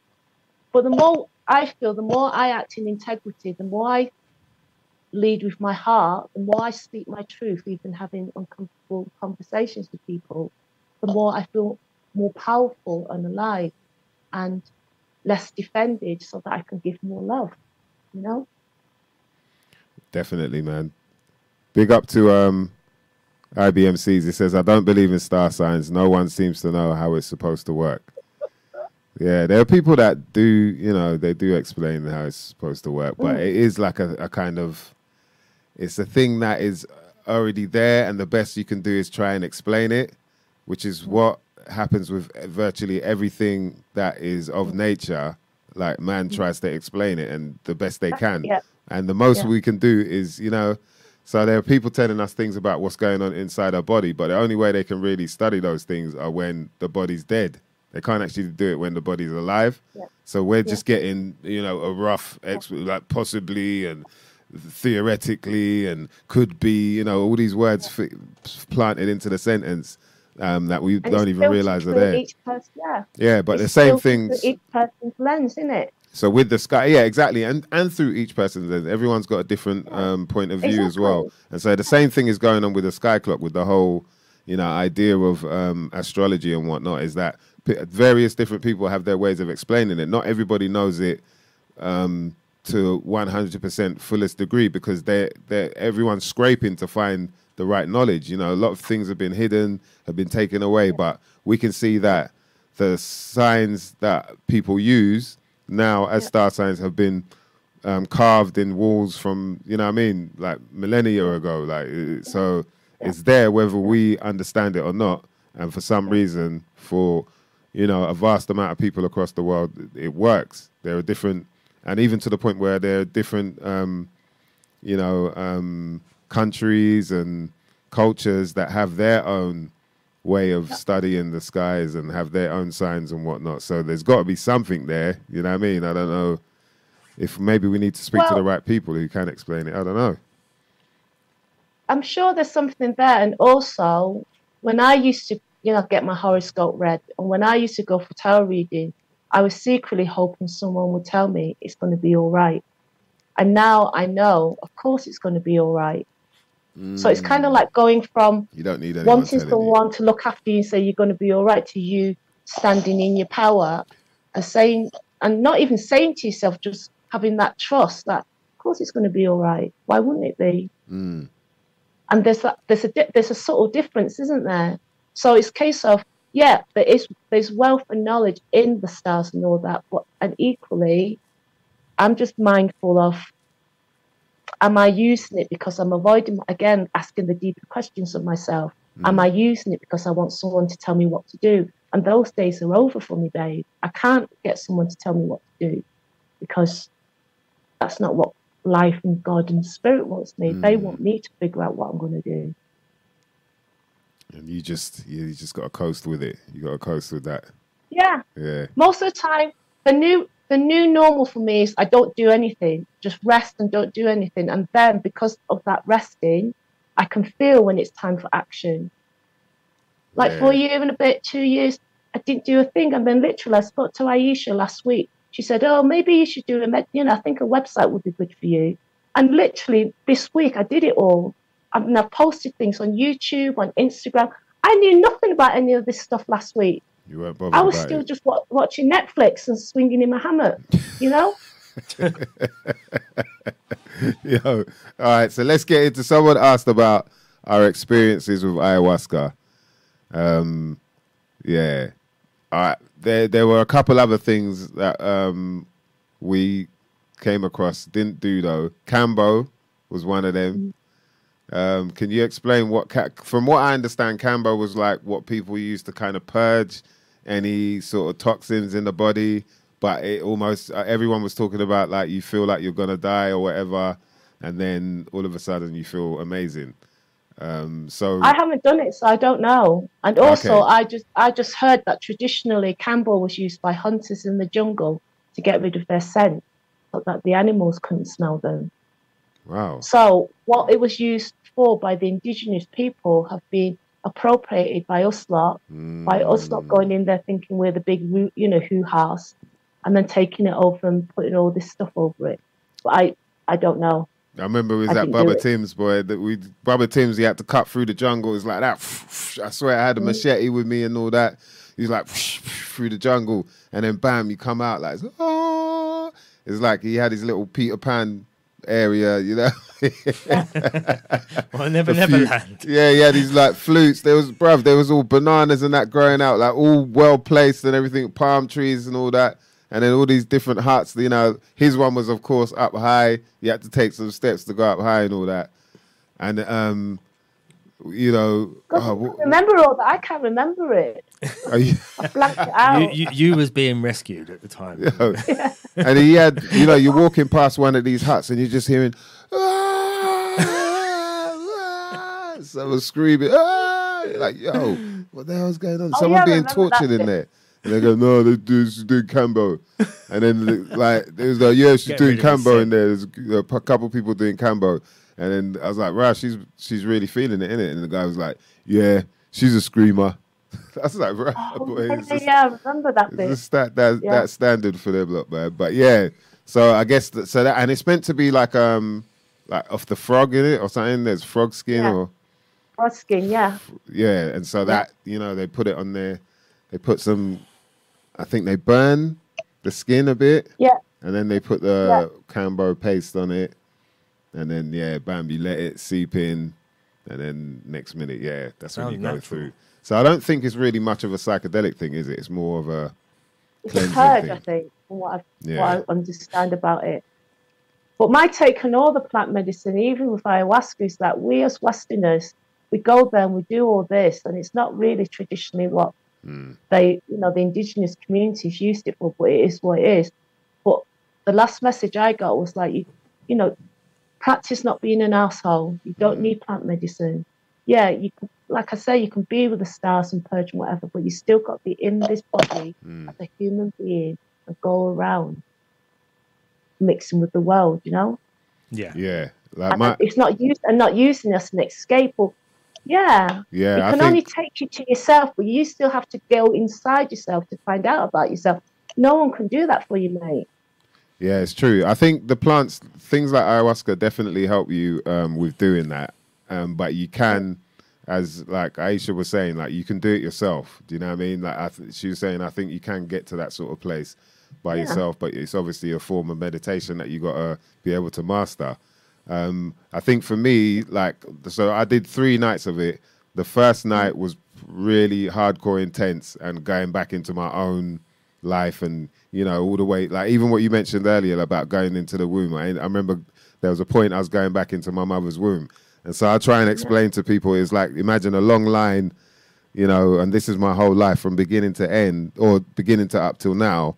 And then it would be like, it was just pulling me from there. Do you remember this? And I'll be like, oh, at, at sometime in school or whatever. And then it go, bam, yeah, bam. That's that's why this happened. You know, take me into the future and go, uh, and then things like that, and just popping me back from forth and you know different places in my life and saying this is because of this. And what's happening is I'm getting the experience all in one go, like vividly. You know, like I'm actually there and it's happening. And I say to people like, th- that's you know the difference between sort of if someone would say going to a shrink or whatever, you're going to sit there for an hour and all these words are going to come out and you know it's all linear it's all happening you know it takes a certain amount of time because these words have to come out. But when you're having therapy under this type of you know in this type of way with ayahuasca it's like everything's coming at once but you're understanding it because it's not in a you know so it's not it doesn't take as long for you to just like oh right i get it. You know straight away well, you, were feel it. You understanding it straight away because it by tele- telepathy, wasn't it? Yeah, and you're feeling it as well, though. You're actually yeah. experiencing it as well. So everything's happening. You know, the feeling that you would get if you were there at that time. So it's such a massive difference. Very intense. Um, But you were ready. But you were Yeah, ready yeah. because your your own self quest before you got to the jungle, and also because of the diet. But you were ready. mm, You know, like so you didn't, you weren't resisting it with your your your mental Western way of thinking. nah, I did a lot of research on it, but beforehand I was like, yo, let me make sure because I don't know. Uh, uh, uh, uh, I wasn't sure what was going to happen. But then, yeah, once I started getting into it more and understanding, oh, right, that's what, even why the diet is happening because you're already communicating with the plant through that. And it's part of the ceremony in a way, like paying respect, paying homage. People just got to think about plants being here way long before we have been. And then We there's proof so that there's communication. Yeah, there's communication that goes on between plants through um, Yeah. psilocybin as well as roots and whatnot. So there's, you know, I don't know where, but that to me shows there is some kind of connection there. And um, so then, so the first night was really intense, and I got all of that out of the way, sort of learning everything and just understood everything every a lot more. Came out in the morning, you don't know how long it is when it's happening, but you know, you end up finally falling asleep. Like, okay, yo, you know, like, like, and my falling asleep was weird for me because this lizard man kept popping up every now and again. This lizard face. I was like, Ugh. and I, I thought I was gonna die. Like, that's the moment where the ego death came in, not through the whole you know, journey that I had, like the whole oh shit, oh. it was like that, like I was on a roller coaster. Oh my shit, I didn't know, I didn't know. I'm all crying in that, oh. like, like it's really you're just understanding. You're feeling everyone's, you know, you're in everyone's moment as things are happening. That's how crazy it is. You're not just like looking at it from your point of view, it's from everyone's point of view. So I was like, I saw so many people through that journey, like so many different people and then the second night was more, it was like focused on my voice. And then I was doing, you know, the, you know, the Tibet, Tibetan throat gurgling, throat singing. Yeah. Yeah, I was doing that. Yeah, like uh, yeah, all to the point where I was like, it was ripping my stomach and all that. I was like, yo, uh, like what the hell, man. And then the third night, I didn't need to do it because everything was done. I had like I even had like a weird ear thing that I'd had for years through performing and whatnot. And uh, you know when we went Croatia, I think mm. yeah, from then, and yeah. um, that disappeared. That went. It's like I haven't had that problem You're again gone. since then. Yeah, I haven't had it. That it's cool. My ear's fine. Um, and you know, as well as all these, just the awakening. Like, and I even think that probably prepared me more for the pandemic more than anything, you know, more than a lot of people around me. Do you know what I mean? It kind of just something just clicked like, oh, how the world is. Like everything's cool. Don't worry. Like it's fine. Do you know what I mean? And so even with that happening, as, as panicked as I was at the beginning because I didn't know mm. what was going on, but it was easier to like, okay, let me just take in what this is. Let me read this. I never would have bothered to read. I'd have just been like, oh, whatever. But let me just see to make sure that my whatever is for real or whatever. Like, let me not just accept it. Do you know what I mean? From face value, like I normally would. And that that's because of the way, awakening that I had. You know, when you were there, or when we it was strong. I remember because so I couldn't, I couldn't do it. I, I wanted to do it with you two, but when it came to it, my body just went, "You're not, you, you're not strong enough." mm. to do, you know, ceremony. And I remember being in my little hut and it was like thundering and lightning and it was torrential rain when you two started. And I had oh, a little yeah. cat at the time and me and the little cat were just saying our prayers to God. God, look after Kevin, look after Mice, look after Aisha, send them my love. And we were just like with you. Mm. We were with you the whole night, even though, you know, I wasn't physically there. I just felt both of you. I guess because I love you so much you know? Oh, we love you too, sis. We love you too. Jeez, yeah, man. So that was a powerful experience right there. And obviously, a type of therapy. I think if you're going to do it, you know I mean, make sure that you research the people you do it with, first of all. And then also, I, I think it's important to do the diet. The diet. It's quite simple. It's just cut out oil, salt, sugar, fats, alcohol, alcohol, smoking, sex uh, yeah. violence, everything no that pork. you enjoy. No poke on your no folk. Meat, yeah, no, no meat. Yeah. yeah, I mean, it's easy, man. it ain't easy, but you know, it gets you ready for it anyway. But yeah, um, if you do, man, there's a few people you can get in touch with. Phoenix the Ice Fire, um, as well as who else? There's someone else who does it out here as well now. Um, but yeah, moving on obviously types of therapy we're talking about. Yeah, you know I mean, we, we we wouldn't be we'd be remiss if we didn't ask you about this because we know you've got into it and you you have quite an understanding about this. What's the way of saying it without saying it? You're say in, it. You're in therapy. well, it's called Orin. That's what Orin. people they'll call it. You're Orin. Orin. All right. more medicinal. All right. We're all in. we're all in on the Orin right now ladies and gents, grab your buckets if you need to, man. You know what I mean? If you feel a bit squeamish. But we're going to talk about this. Actually, I do need to have a pee. Can I have a quick blue break and I'll come Are back? you going to drink it in front of us or? no, no. oh yeah, I could do that. So should yeah, we? We'll have a little ad want. break. Yeah, yeah, we'll have a little ad break. Yeah. Then, yeah, go All on, right. do your thing. Okay. You know what I mean? 'Cause- Oh, oh, or in, I'll put you on mute. yeah, that's Anuka Yau right there. You know what I mean? Energy healer. Uh, healing of a lot of other things as well, as you can see. Do You know what I mean? And speaking of healing, it's only right we get into some uh, Cannaseurs UK talk. And when I talk about Cannaseurs UK, I'm talking about quality CBD products, ladies and gentlemen. Yep. Why use CBD? Well, CBD is one of over 100 active cannabinoids in cannabis and has been used historically for its many health benefits without the high associated with THC. God damn. yes, and it comes from the plant extracted, you know what I mean, sourced from one of the most trusted and well established suppliers in the UK. The plants are grown organically without the use of harmful pesticides or chemicals on hemp farms across the EU. Oof. You know what I mean? So you know you're getting the quality right there. And let me shout out the products, of course, man. You've got Indica CBD spray as well as Sativa CBD spray. And with these sprays, you can, you know, under the tongue, over the tongue, wherever you want to put it, man. Rub it into your um, armpits. I don't know. You know what I mean? Some people do some wild stuff anyway. But yeah, very good.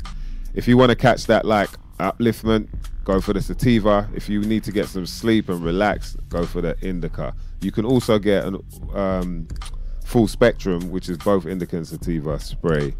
And that just, you know what I mean? That's when you're getting everything the way you're supposed to get it, all in one, holistically. You can also get CBD balms, sativa, or full spectrum. They can help with aches and pains as well as well as uh, rashes. Um, you know, what I mean, uh, what I find people, if you work out, if anyone works out there, when you get the DOMs, you know, when that that first time you get back into it, I know that some of you lot are going to do that now because summer's coming back in. When you get the DOMs, yeah, the CBD, it, trust it helps, man. Just rub that on the the old muscles, and trust me, it helps you heal a lot quicker. And if you like a little, you know, sip at night on some hot chocolate, I gotta give a shout out to the hot chocolate stirrers, of course. You get three in a pack. Just throw some hot water in a cup and stir it away, baby. Ha ha. yeah, man. And also, they got the Belgian chocolates, man. Can't get enough of that. Quality CBD products from CannaseursUK.com. And when you get to the checkout, make sure you type in the acronym for the show S Y M N N K N A. That's S Y M N N K N A. Shit you might not never know nothing about, and you'll get yourself 20% off any order from CannaseursUK.com. Mother lovers. We've also got uh, this thing coming up. Yep.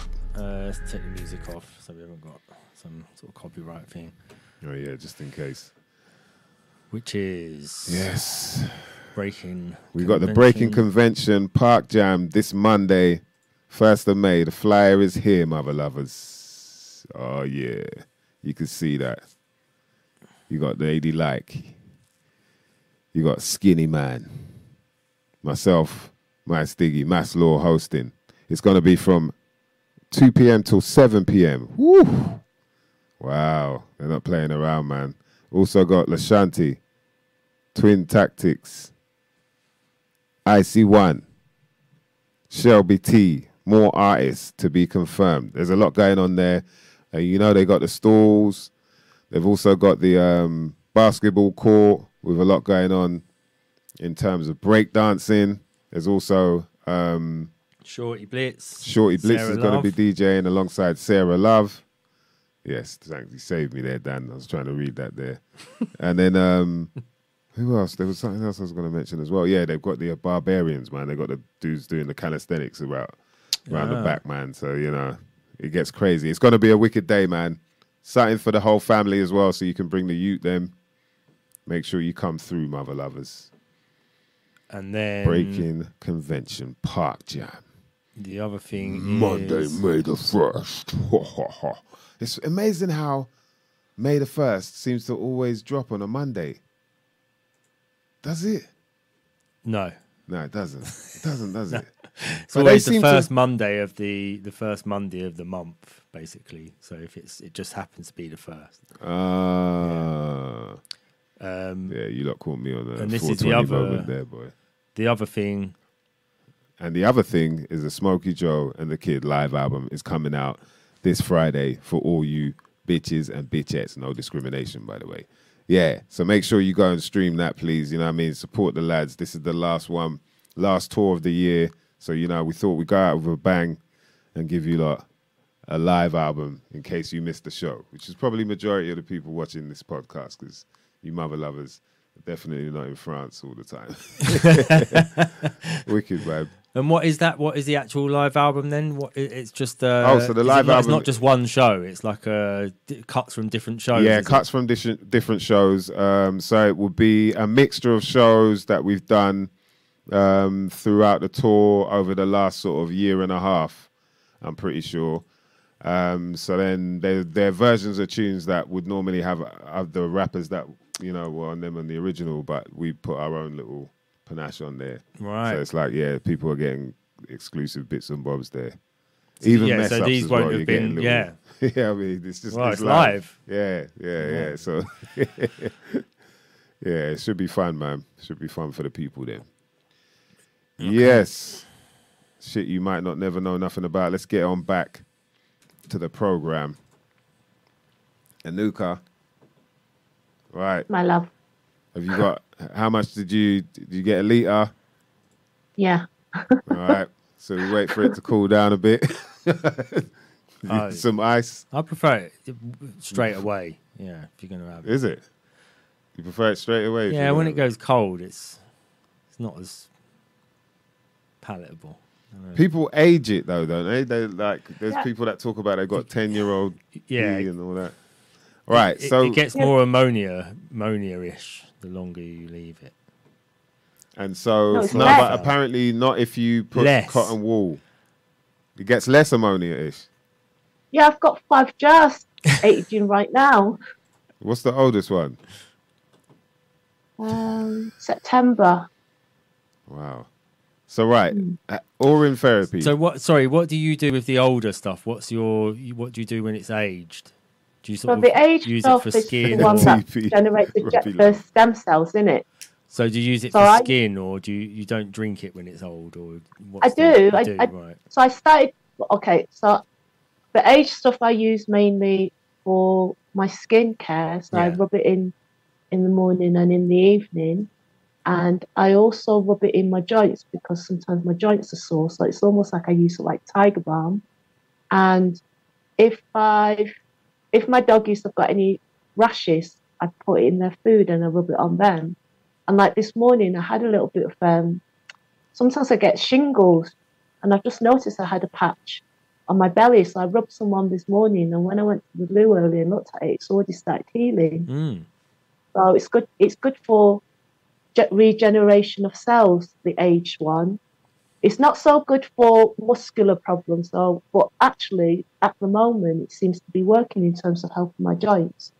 So that's what I use the age one for mainly, and then the fresh one I drink the first flow every morning, and like you say, I drink it warm, and sometimes I drink it through my nose so it cleans my sinuses. Mm. And again, I just use it to give it to the dogs. That's it. Mm. Occasionally, when I first started, I was looping it. So every time I peed, I would drink it. Yeah. And I did that for about two weeks, but that was just for me to get into my own energy because that's the reason why I did it. Because I wanted to be more in my energy so I could do my work cleaner. And I did notice that there's a really subtle vibration loop. Like you can feel that you, it's almost like being back in your mum's womb, and you know how that. I can't remember how to pronounce it. You know that fluid around around you, and that the fluid sac. Mm. That's all weird. Amniotic. So by Yeah, drinking it, amniotic yeah, that's fluid, the one, yeah. antibiotic. So by drinking it, I could feel this like there's just this bubble of soft, soft containing love surrounding me. And then one day I was sitting there, my third eye, the middle of my forehead, just buzzing. I thought, what's going on? And then later I found out that actually it decalcifies the pineal gland. So I thought, oh, all right. But it's, I just, yeah, it's just I use it. I use it to do mouthwash if I have a sore throat. um, in winter because it's so damp and rainy here. Sometimes I get a chest infection. As I, I was born asthmatic, and I drink it, and it disappears after two days. As opposed to like when I didn't know about urine therapy, Mm. I had a chest infection that lasted six weeks when I first got here. Mm. So it's great. I thoroughly recommend it. So um, I'm just looking up here, and it says um, there's um, it's thoughtco.com, and it's saying there's a table of urine chemical composition, um, and it says things like um, so it says 95% water.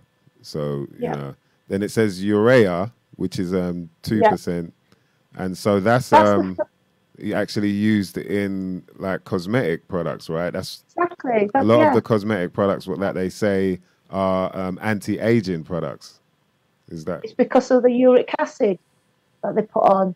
Whereas if you use your own urine and you age it, you've basically got bespoke face cream.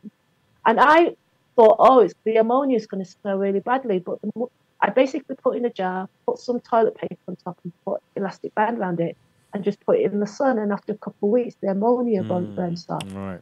And when I drink it, it just tastes like woody. And I just thought, one, I'm Chinese, so I'm used to drinking weird stuff. And two, I've done ayahuasca, and it's not, you know, it's not as intense as the taste of ayahuasca, so it's not that bad. And when I first started it, I think I was eating meat that week, and I was eating cheesy Wotsits, so I didn't clean up my diet. I just literally peed. I thought I'm going to drink it, and all it did was taste like salty broth. I thought, oh, that's doable. So I've just been doing it ever since. But if you mm. want to start properly, then they recommend that you know you eat fruit, you drink clean water like distilled water, Mm. um, ideally drink lots of water, and then when you drink it, it tastes like coconut, and it does actually, because I've I've done that as well. It does taste. Yeah, I've heard, I've heard a few of people say that. Yeah, I've heard a few Yeah. people say coconut. I, f- I think the. And I use it for Sorry, go on. Carry on. I use it for enemas as well. So I do a foot bath once Mm. a week to get all the draw out all the heavy metals from my body, and I also do use use it for enemas to get rid of parasites in my body. Hmm. The first, I, f- I first noticed it when I had an athlete's foot when I was like probably in my twenties, and I and I used to piss on my foot in the shower, and then it went away. And then Did Yeah. you just- purposefully, like, was you like, oh, yeah, yeah. I, was- I just thought, that- I just, I think, I, I think I'd. It was before the internet, but I think I'd like seen something about urine Mm. healing Oh, rashes or something like yeah, that, and yeah, I just thought, they well, used- this athlete's foot ain't going away. it's not what else can I try? And then you know, I thought I'd like soak it in in that sort of thing in the shower, and after a couple of weeks, it went away. Um, and that's in the shower as well. So it's Yeah. like it's diluted wa- um, pee Yeah. in it. Um, and I've, they I've seen pic- they say about um, jellyfish. Like I remember that- hearing about that. If you get stung by a jellyfish, pee on it. Pee on the I sting. think that's a myth. Is it? What is it? If you Yeah, get because there's a Facebook group called Urine Therapy, and it's all practitioners that do Mm. it. It's all around the world, Mm. and that was one of the questions when they said, "No, that's actually a myth." oh wow, pretty good comedy But if scene you, though. no, if you have a deep wound, like you cut your no, it's not working. Quick, carry on, carry on. I got now. I've run out, man. Quick, fucking. Excuse me, excuse me. Do you need to piss? Do you need to pee? Like people running past. No, I'm all okay. Come on, I need someone to piss on my mate's leg. Quick, he's been stung by a jellyfish. I need to keep this.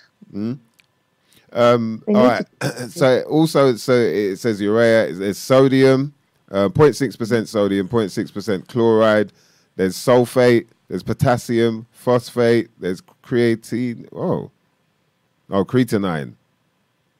Uh, ammonia. Obviously, we know about ammonia and the uric acid, which you mentioned. Calcium, magnesium. So it's interesting that And we it's distilled water as well. yeah distilled water. it's- yeah, and that's it's, what and it's water. energetically, you know, it's, it's it's passed through your body, so it's in the same, you know, it's been through all your pathways, so it's energetically transformed into water that's for your body. Structured around your So if body, you come yeah, take it back structured in, it's already been, you know, um, okay. programmed for your body. Yeah. Yeah, yeah. wow, oh boy, you lot gonna have me out here drinking my pee in the party, baby. Come on with it. Hey, what you drinking on? Hey, hey, you don't know about this, man. Yeah, you're looking young, bruv. Yeah, yeah, you know. Yo, so yeah, people out there that were talking about, oh, you're looking young. I can't believe you're 50. Yeah, Well, I only just there. started seven in September last year, so it's a Mm. recent thing. Oh right. But my, Okay. but my skin feels better because the sun's quite strong, and I don't use any sun. What's it called? Sun cream, Mm. because I don't agree with the ingredients, and it seems Yeah. to work for that. Mm. You know, it's just good for anything to do with you've got sun, skin damage, eczema, anything like that. It's really good for that. And I just find, like, I did a urine fast five days once, and it was just so, it makes you so present with your- yourself. Like, I am in the present.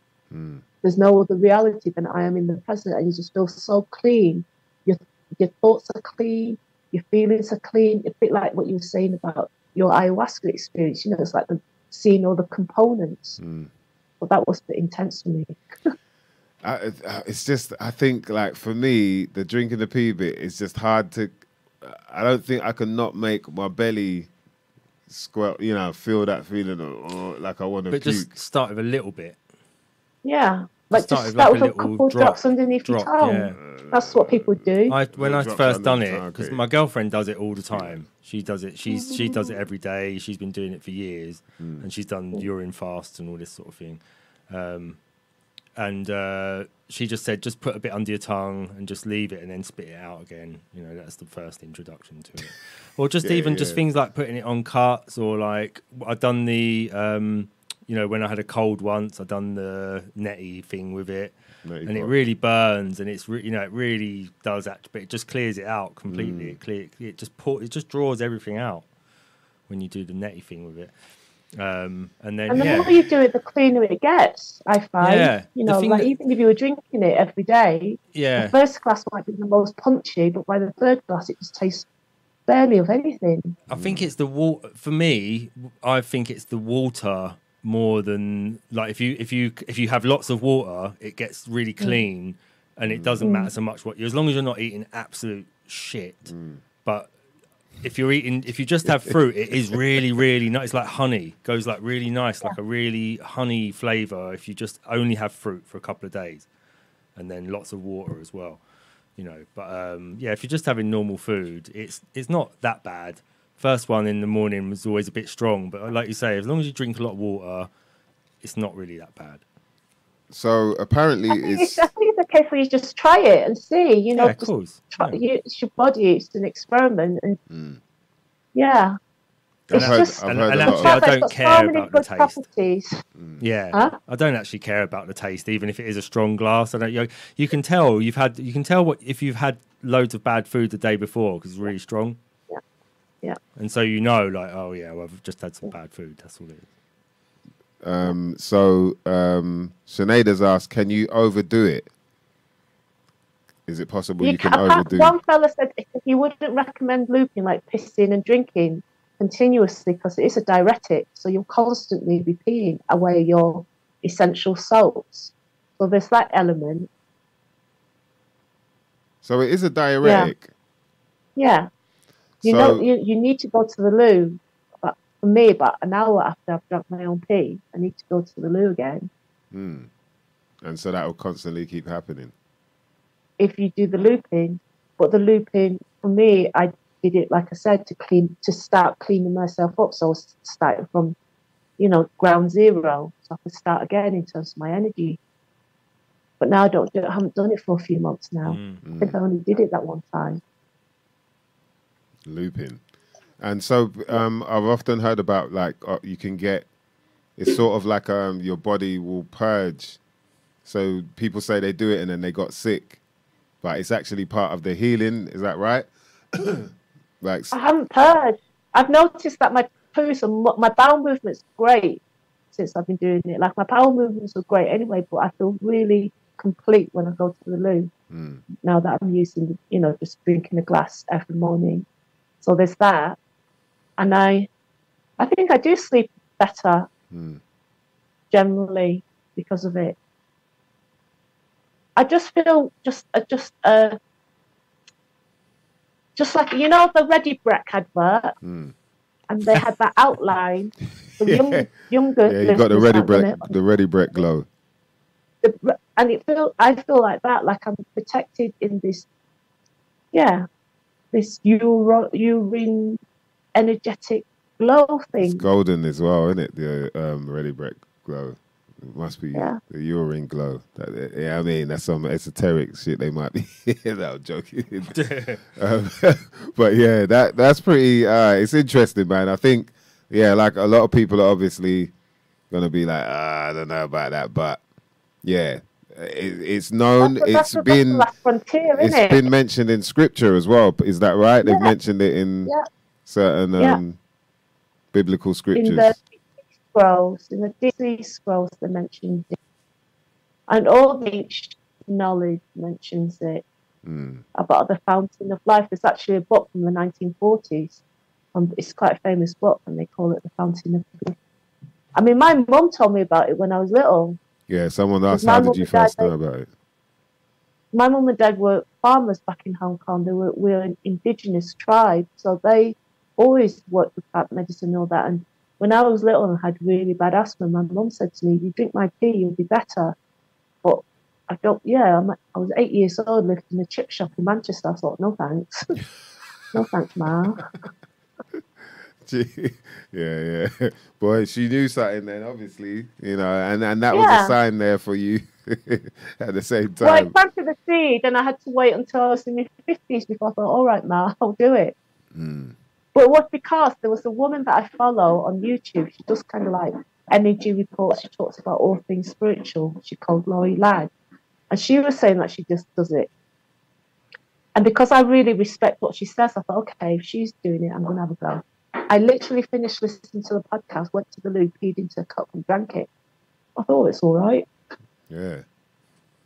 There's There no are a lot, a lot no of prep. people. Yes. So you're uh, a prime example, someone who's done it and you're fine, you know, and you said that you actually felt better off the back of it. Um, so there obviously got to be people that are skeptical and then mention the side of because we understand both as being waste. They'll be like, okay, but would you eat your own feces? You know what I mean? Is that isn't But it's not. I think that's what the mainstream wants to tell you that it's waste, but it's not actually waste. Like I said, because What, like in the urine, there's the uric acid, yeah. Mm. But the uric acid, they collect it from men's toilets and also from horses in order to make into face cream and stuff. And we naturally have got this. And also, don't forget, if we were if they if we were taught from an early age this is actually fountain of life, and we were drinking it, there would be no need for pharmaceuticals because it's such a strong detox. The fact that it releases heavy metals, the fact that it can repair your cells. And I did have a break. I was doing it, and then I think in January I just stopped all my practices for a month because I thought, let's just see what happens if I don't do anything.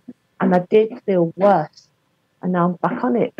Yeah, it's not like I feel like a Duracell rabbit or anything, but I just feel buoyant. I just feel well in myself. Yeah. Yeah. There are um, a lot of um, old, you know, fountains, uh, sculptures, and that of, you know, children peeing. You know, and you see the water coming out of the fountain.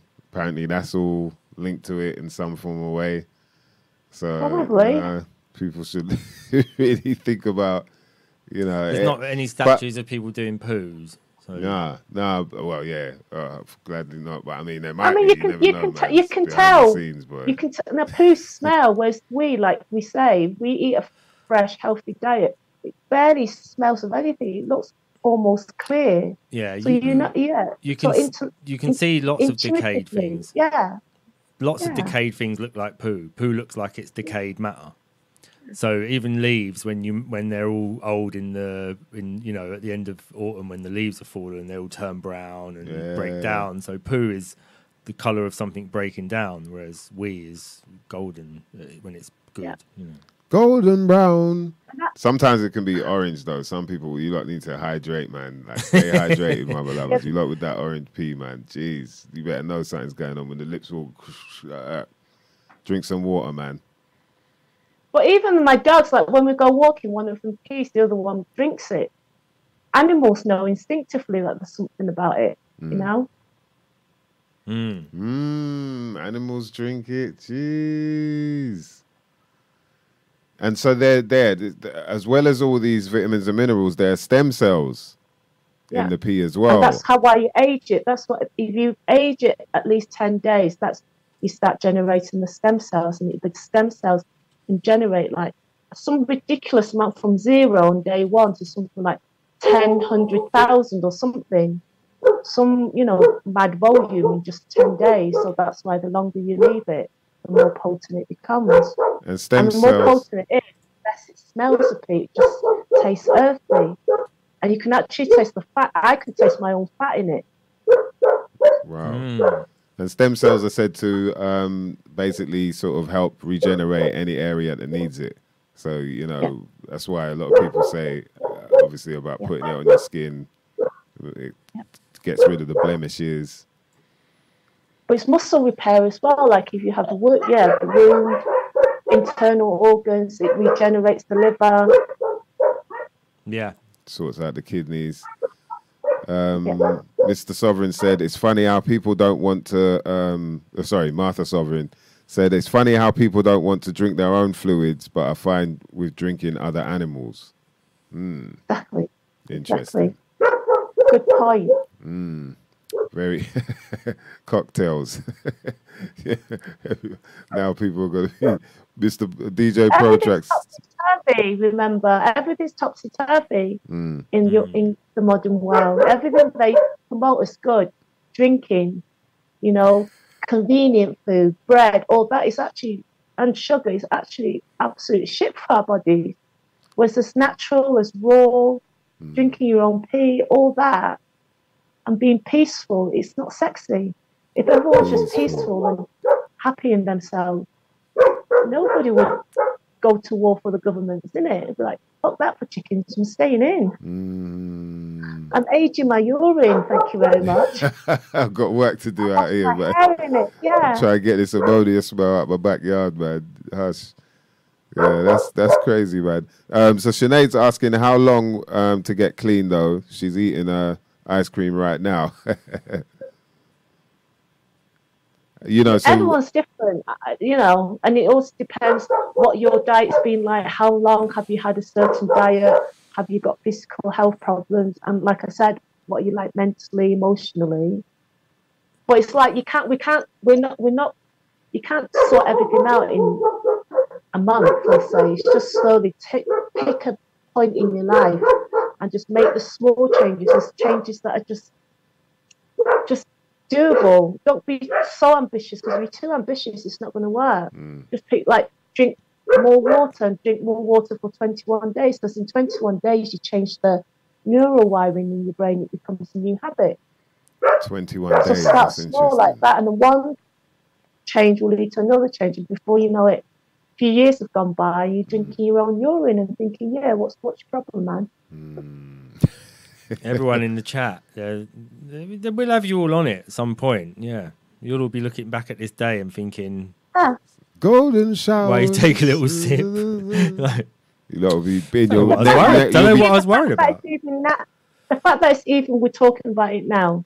We even two years ago, I would not have even entertained it, and it hmm. would have been harder to. It is actually still quite hard to find the information. Like when I look on YouTube, I have to go through the links in the urine therapy group because YouTube just won't give me any information. Mm, yeah, that's true. Yeah.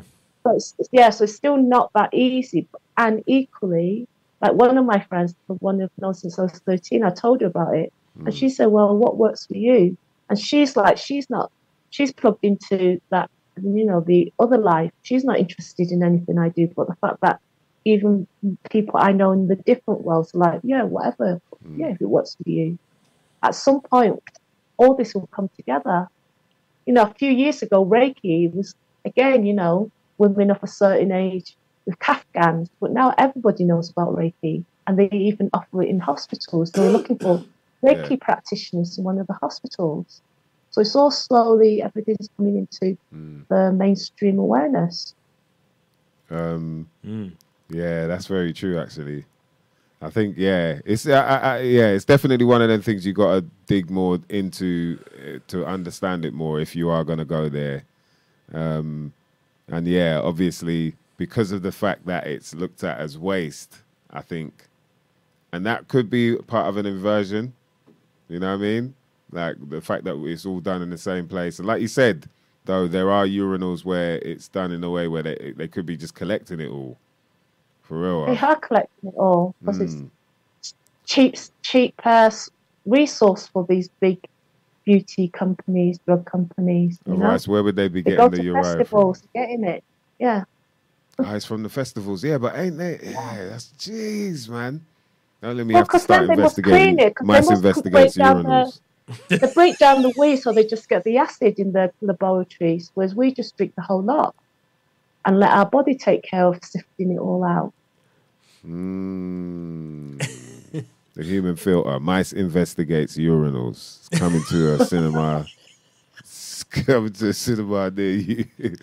To- There's a whole movement bathroom. in India. uh, In Kerala, if anyone's interested, South India, there's a whole movement, Shivambu therapy, and it was written in their scriptures, in the Bhagavad Gita, I think it is. mm, about urine therapy. hmm Yep. Look, man, I'm telling you, there's something there. You know, Dan's been on it.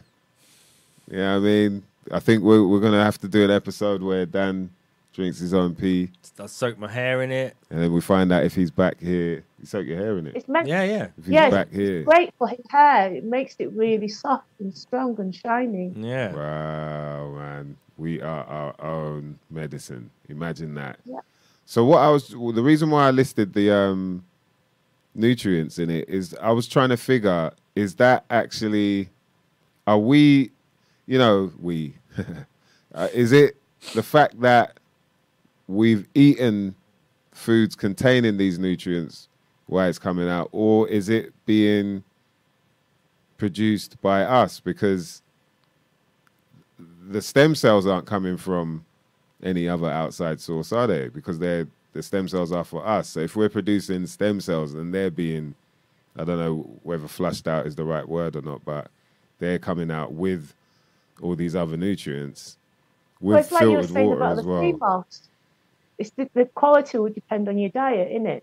I think that the baseline is, yeah, we, we naturally create these nutrients, but then the potency of the nutrients, the efficiency, depends on each individual's diet. You know, what we're Mm. putting in, we'll get we'll get out. Yeah, I mean, the, that's the mad. view in therapy said even if you're eating a, just a bog standard Western diet, lots of fats, lots of processed food, lots of meat, it's still good for you to drink your own urine because of these um, minerals that you just don't get in food nowadays because it's been so, all the food, you know, even the vegetables are so highly processed. It's all GMO, it's still loads of pesticides. But it's good for that. And they're saying that um, it's almost like the pee is in your body's intuitive, and so it creates all these because it can read what's going on in your body. Then it will create all these nutrients, or what- I, I you know, I'm still trying to get my head around how that could happen, but it creates these nutrients, and then that's what flashes out. And so even the stem cells and that, if you drank them again, you know, you drink your pee, then now those stem cells that have been made um, will, you know, they'll go to that part of the body or whatever that needs fixing. Um, Yeah. The um, also Programming. some it's almost some, like it's been programmed. To do some that, things are are uh, broken down in different parts of the body, and and then you know so Mm. they're bio they they're not bioavailable at every at the same place, and it's not not just all in your in your stomach where everything is like. Mm. Squeezed out, and then you know, or in or in the gut, it's all so. Sometimes there are other things that pass all the way through the body, and in the last process, they're turned into their constituent parts. You Mm. might get the magnesium salts, or you might get the vitamins. You know that have been, um, say, someone's taken uh, vitamin tablets, Mm. and because they've got because they're in tablet form, they're not actually able to be absorbed by the body, Yeah, yeah. but they come out in the piss because the piss uh, they're broken down in the liver, Mm. and then they're turned into you know whether they're broken down and they're turned into bioavailable vitamins Mm. then you can ingest them again and then get the actual benefit of the vitamins but when it's just a tablet you're not getting the, vi- the benefit of it because your body can't really break down the tablet Mm. at the at the beginning stage you know so there's little things like that bits of bits and pieces are, are only revealed as they pass through the body, and then they're available at the end. You know, the same as those. Have you seen that coffee that it passes through the civets? Hmm. I think it's in Vietnam or something. Some so they, squirrel or something. yeah, like so they eat the actual oh, bean, yeah. and then it passes through. But Yeah. it's the harshness of the acid in the in the in the yeah the, yeah all the breaking down processes in hmm. the civet's stomach and gut, then break it down and make the the bean available at the end. You know, so they eat all of the shell. So it's similar sort of process. So, Mr. Green, I'd, people I'd out say, there, I don't know. That's there are people out there drinking shit, basically. You know what I mean? And that's just to get to work and do. you know what I mean? They're yeah, you'll drink. You'll drink a squirrel shit. coffee. Yeah, you won't drink drink a- your own piss. Yeah, you drink a, What's wrong with you? You drink a squirrel shit, but won't drink your own piss, man. See, that's that's how deep it gets out here, man. That's My amazing. auntie actually used to use the pea to like, to grow her vegetables and fruit because of the nutrients. I forgot about that. Mm. Wow. So that's what you use it for as well. I rem- yeah, I remember my favourite auntie in Billericay. And wouldn't people, you know, I remember reading about how um, people discovered sort of, um, you know, how to grow vegetation. It was because where they went and pooed, you know, and the seeds and all that dropping out, that all of a sudden shit was growing. I don't know. But it's just it sounds about right. Yeah. Well, anyway, that's a whole nother story. I don't think we'll ever probably do that on YouTube. we might have to do that on uh, the old Odysee. Shout out, yeah, big up Dan, man. Dan DNA was um, going in on how good Odysee is, and I think he's right, man. You'll be able to stream on there now. Mm. So I think, yeah. And uh, what I like about it, man, you, even when you got it on the phone, if you put it on, um, you know, full screen, and then you want to go to another app, then it'll have a little pop-up window, so you can still function on your phone whilst the video. is Unlike playing. YouTube. Unlike YouTube, off, you know what I mean? So I think we might have to make that switch. It's open source. Remember, we were talking about open up your sources last week. Uh, so yeah, make sure you like subscribe to our Odysee channel. We're gonna start putting all the links in the um, sub- descriptions as well, man, because we get a little bit lost sometimes. Yeah, we need a This drive. I've got get to go. over. You got to go. Yeah. my dog know. Is, need- yeah, my what- dog is need feeding. I know. That's why I was wrapping All up now because I didn't want, you know, I could tell that the dogs were like, yo, she ain't coming. She ain't coming, bruv. No, I can't hear. You know what I mean? So, Anuka, man, really appreciate you coming through and sharing your story, Thank telling you. us some shit we Thank might so not much never for have having known me. about. I It's know, an it's been absolute amazing. joy. Good. I'm glad you enjoyed it. Thank you. Lovely to meet you, Dan. Yeah, you too. And Yeah. lovely to see you, mate. Yes, likewise, sis. Yeah, it's been too long. In it. Yeah, good to see you're doing well. And we'll definitely catch up soon, man. We've got to do it Yeah. again at some point. Yeah, Yeah. come back and save me again. Yeah. no, I think you'll be all right now, but we definitely I want to try and visit. Alright. I definitely want to Yeah, try and visit, man. Mexico, it's free out there, isn't it? People ain't on the whole like. "Ooh, ooh, ooh, ooh." They Yeah. tried to bring the vaccine over here, but no one was having it. They were like, no thanks. Nada They más. couldn't, they couldn't give it away. Oh, for real. Everyone was like, no, thank you, no Mm-mm. gracias. Yeah, that's what we're talking about. Please, some love emojis, flower emojis, fire emojis, Oh. whatever you can. Piss emojis, anything. Pissy, yeah, urine emojis, whatever you want. For the lovely Thank you for Anuka your Yau. help, everyone. It Make was sure an absolute joy. you follow her. My heart is full. Yes, no, appreciate it. We appreciate you coming through and sharing your time with us as well. You go and attend those dogs. All right, I'm Let off them then. know we love them I'm off to too. give them some of my pee. Yeah. Okay. Enjoy the rest of your day. All right. You Have too. a good day. Have a good night. And you. Thanks. See you Thanks a lot. Ciao, ciao. Ah, Bye. Hasta luego. Hey. Mañana, mañana. Yes. That's right. So you can follow her on Instagram. Where is the button? That's Anuka Yau right there. What a journey, boy. What a journey, mother lovers. That's what we're talking about right there, man. Some shit you might not never know nothing about. I apologize to any of the squeamish mother lovers out there who couldn't handle the P talk, but you know, this is what we do here, man. We got to talk the talk that don't want us to walk. You know what I mean? I want to give a shout out to everyone who came through. Um, we're going to make sure Mr. Green says she's off to get pissed. Hilarious. Hilarious, man. You lot with the P jokes. Squirting. Oh, man. Yeah, that was very interesting, man. You know, I think a lot of people out there got to understand you can heal yourself. Don't be afraid. Just look out for more information. You know what I mean? Ask the people that you think might have some more of that information, and they, I'm sure they can help you. You know, it's time to start building up those that catalog of information. Yeah, Because, that, um, that's the main thing to understand is that is that there's lots of different things out there that you don't have to go to the doctor about. Like go to them when you when you get your leg cut off in a bloody uh, accident at work. Yeah. You don't have to go to them for headaches. Don't have to go for them for stomach pains or for well, we've just seen even Rashes. cancer. Yeah. Yeah. yeah, that's what I'm saying. you know so it's just we're we're only trying to help everybody sort of understand there's there's other things to explore out there that you you could put you know try all these things before you try the other thing you know don't don't discount any of these things because they've been around longer than the other thing Mm. than the than the doctors Health freedom. It's all about health freedom, man. yeah in my opinion. You know what I mean? Like the Yeah. freedom of being able to choose what works best for you. And you know, like the story we heard about intuition. Like a lot of us have got it. You know what I mean?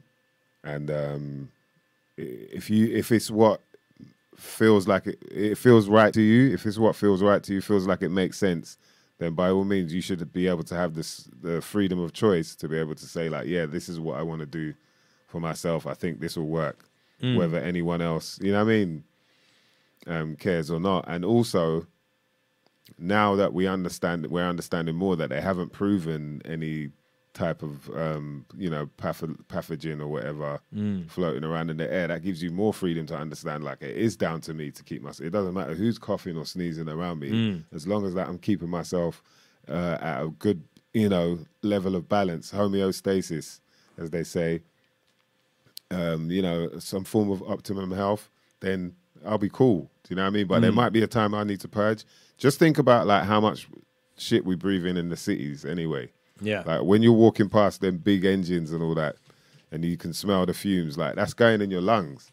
yeah There's going to be a time that you need to purge that out. And it just so happens that the body's creative enough, you know what I mean, and magical enough that it will choose a time to purge that out. And that's usually when the weather's a bit switchy, you know what I mean, hot or cold. So think like it's logic. There's logic there to that. And it happens to everybody, you know, especially in, you know, all the, us scrunched up in little um, estates and all that and, you know, in the city and whatnot. So it's all making sense, man. It's all making sense, mother lovers. Anyway, it's about that time though. You know what I mean? You got any last words for them, D? no but Mr. Green, who goes Yeah, to the course, doctors for Mr. Don't headaches, migraine? Loads of people go to the headaches for migraines. who goes to the doctors for headaches? Yeah. Loads of people. Yeah, a lot You'd be surprised. do. How you'd be surprised how often people go to the Hypochondriac for heaven, man. Yeah, man.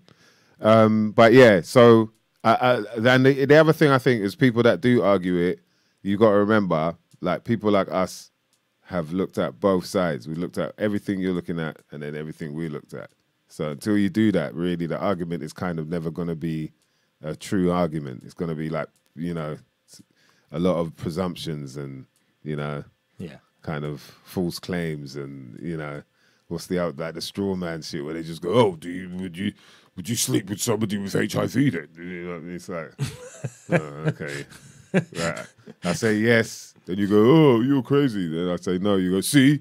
That's what it's like that, that- that's not really part of what the argument's about you know what I mean? So we, we got to be a bit more intelligent than that. Uh, but yeah Love to all the fam that were locked in. Boom Bap Sorcerer, Mr. Green, King Chico, Tempest Elixir, Regantology, Martha Sovereign, Liz Williams, Sinead. You know what I mean? A lot of love out here, man. DJ Pro Tracks, always. Where's your more, man? We didn't see you more this week. Right, yeah. Yeah, I was sure should be about. Robbie Love, big up. Salute IBMCs, probably logged off because we was talking about drinking pee a lot. By the time, nice one, JM.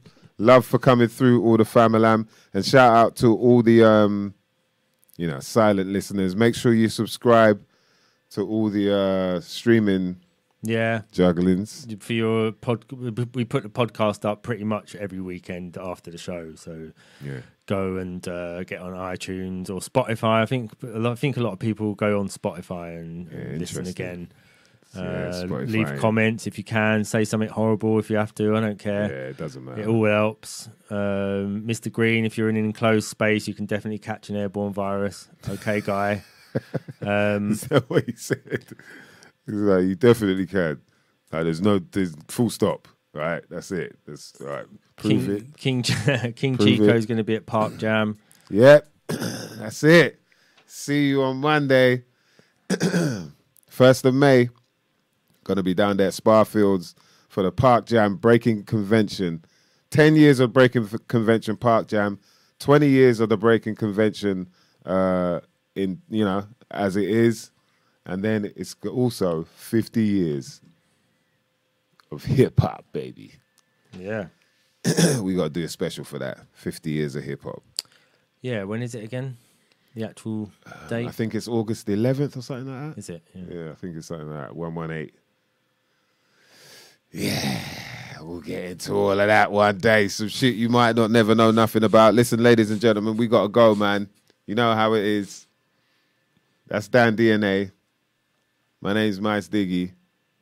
This is some shit you might not never know nothing about. And guess what, bitches and bitchettes? We're out.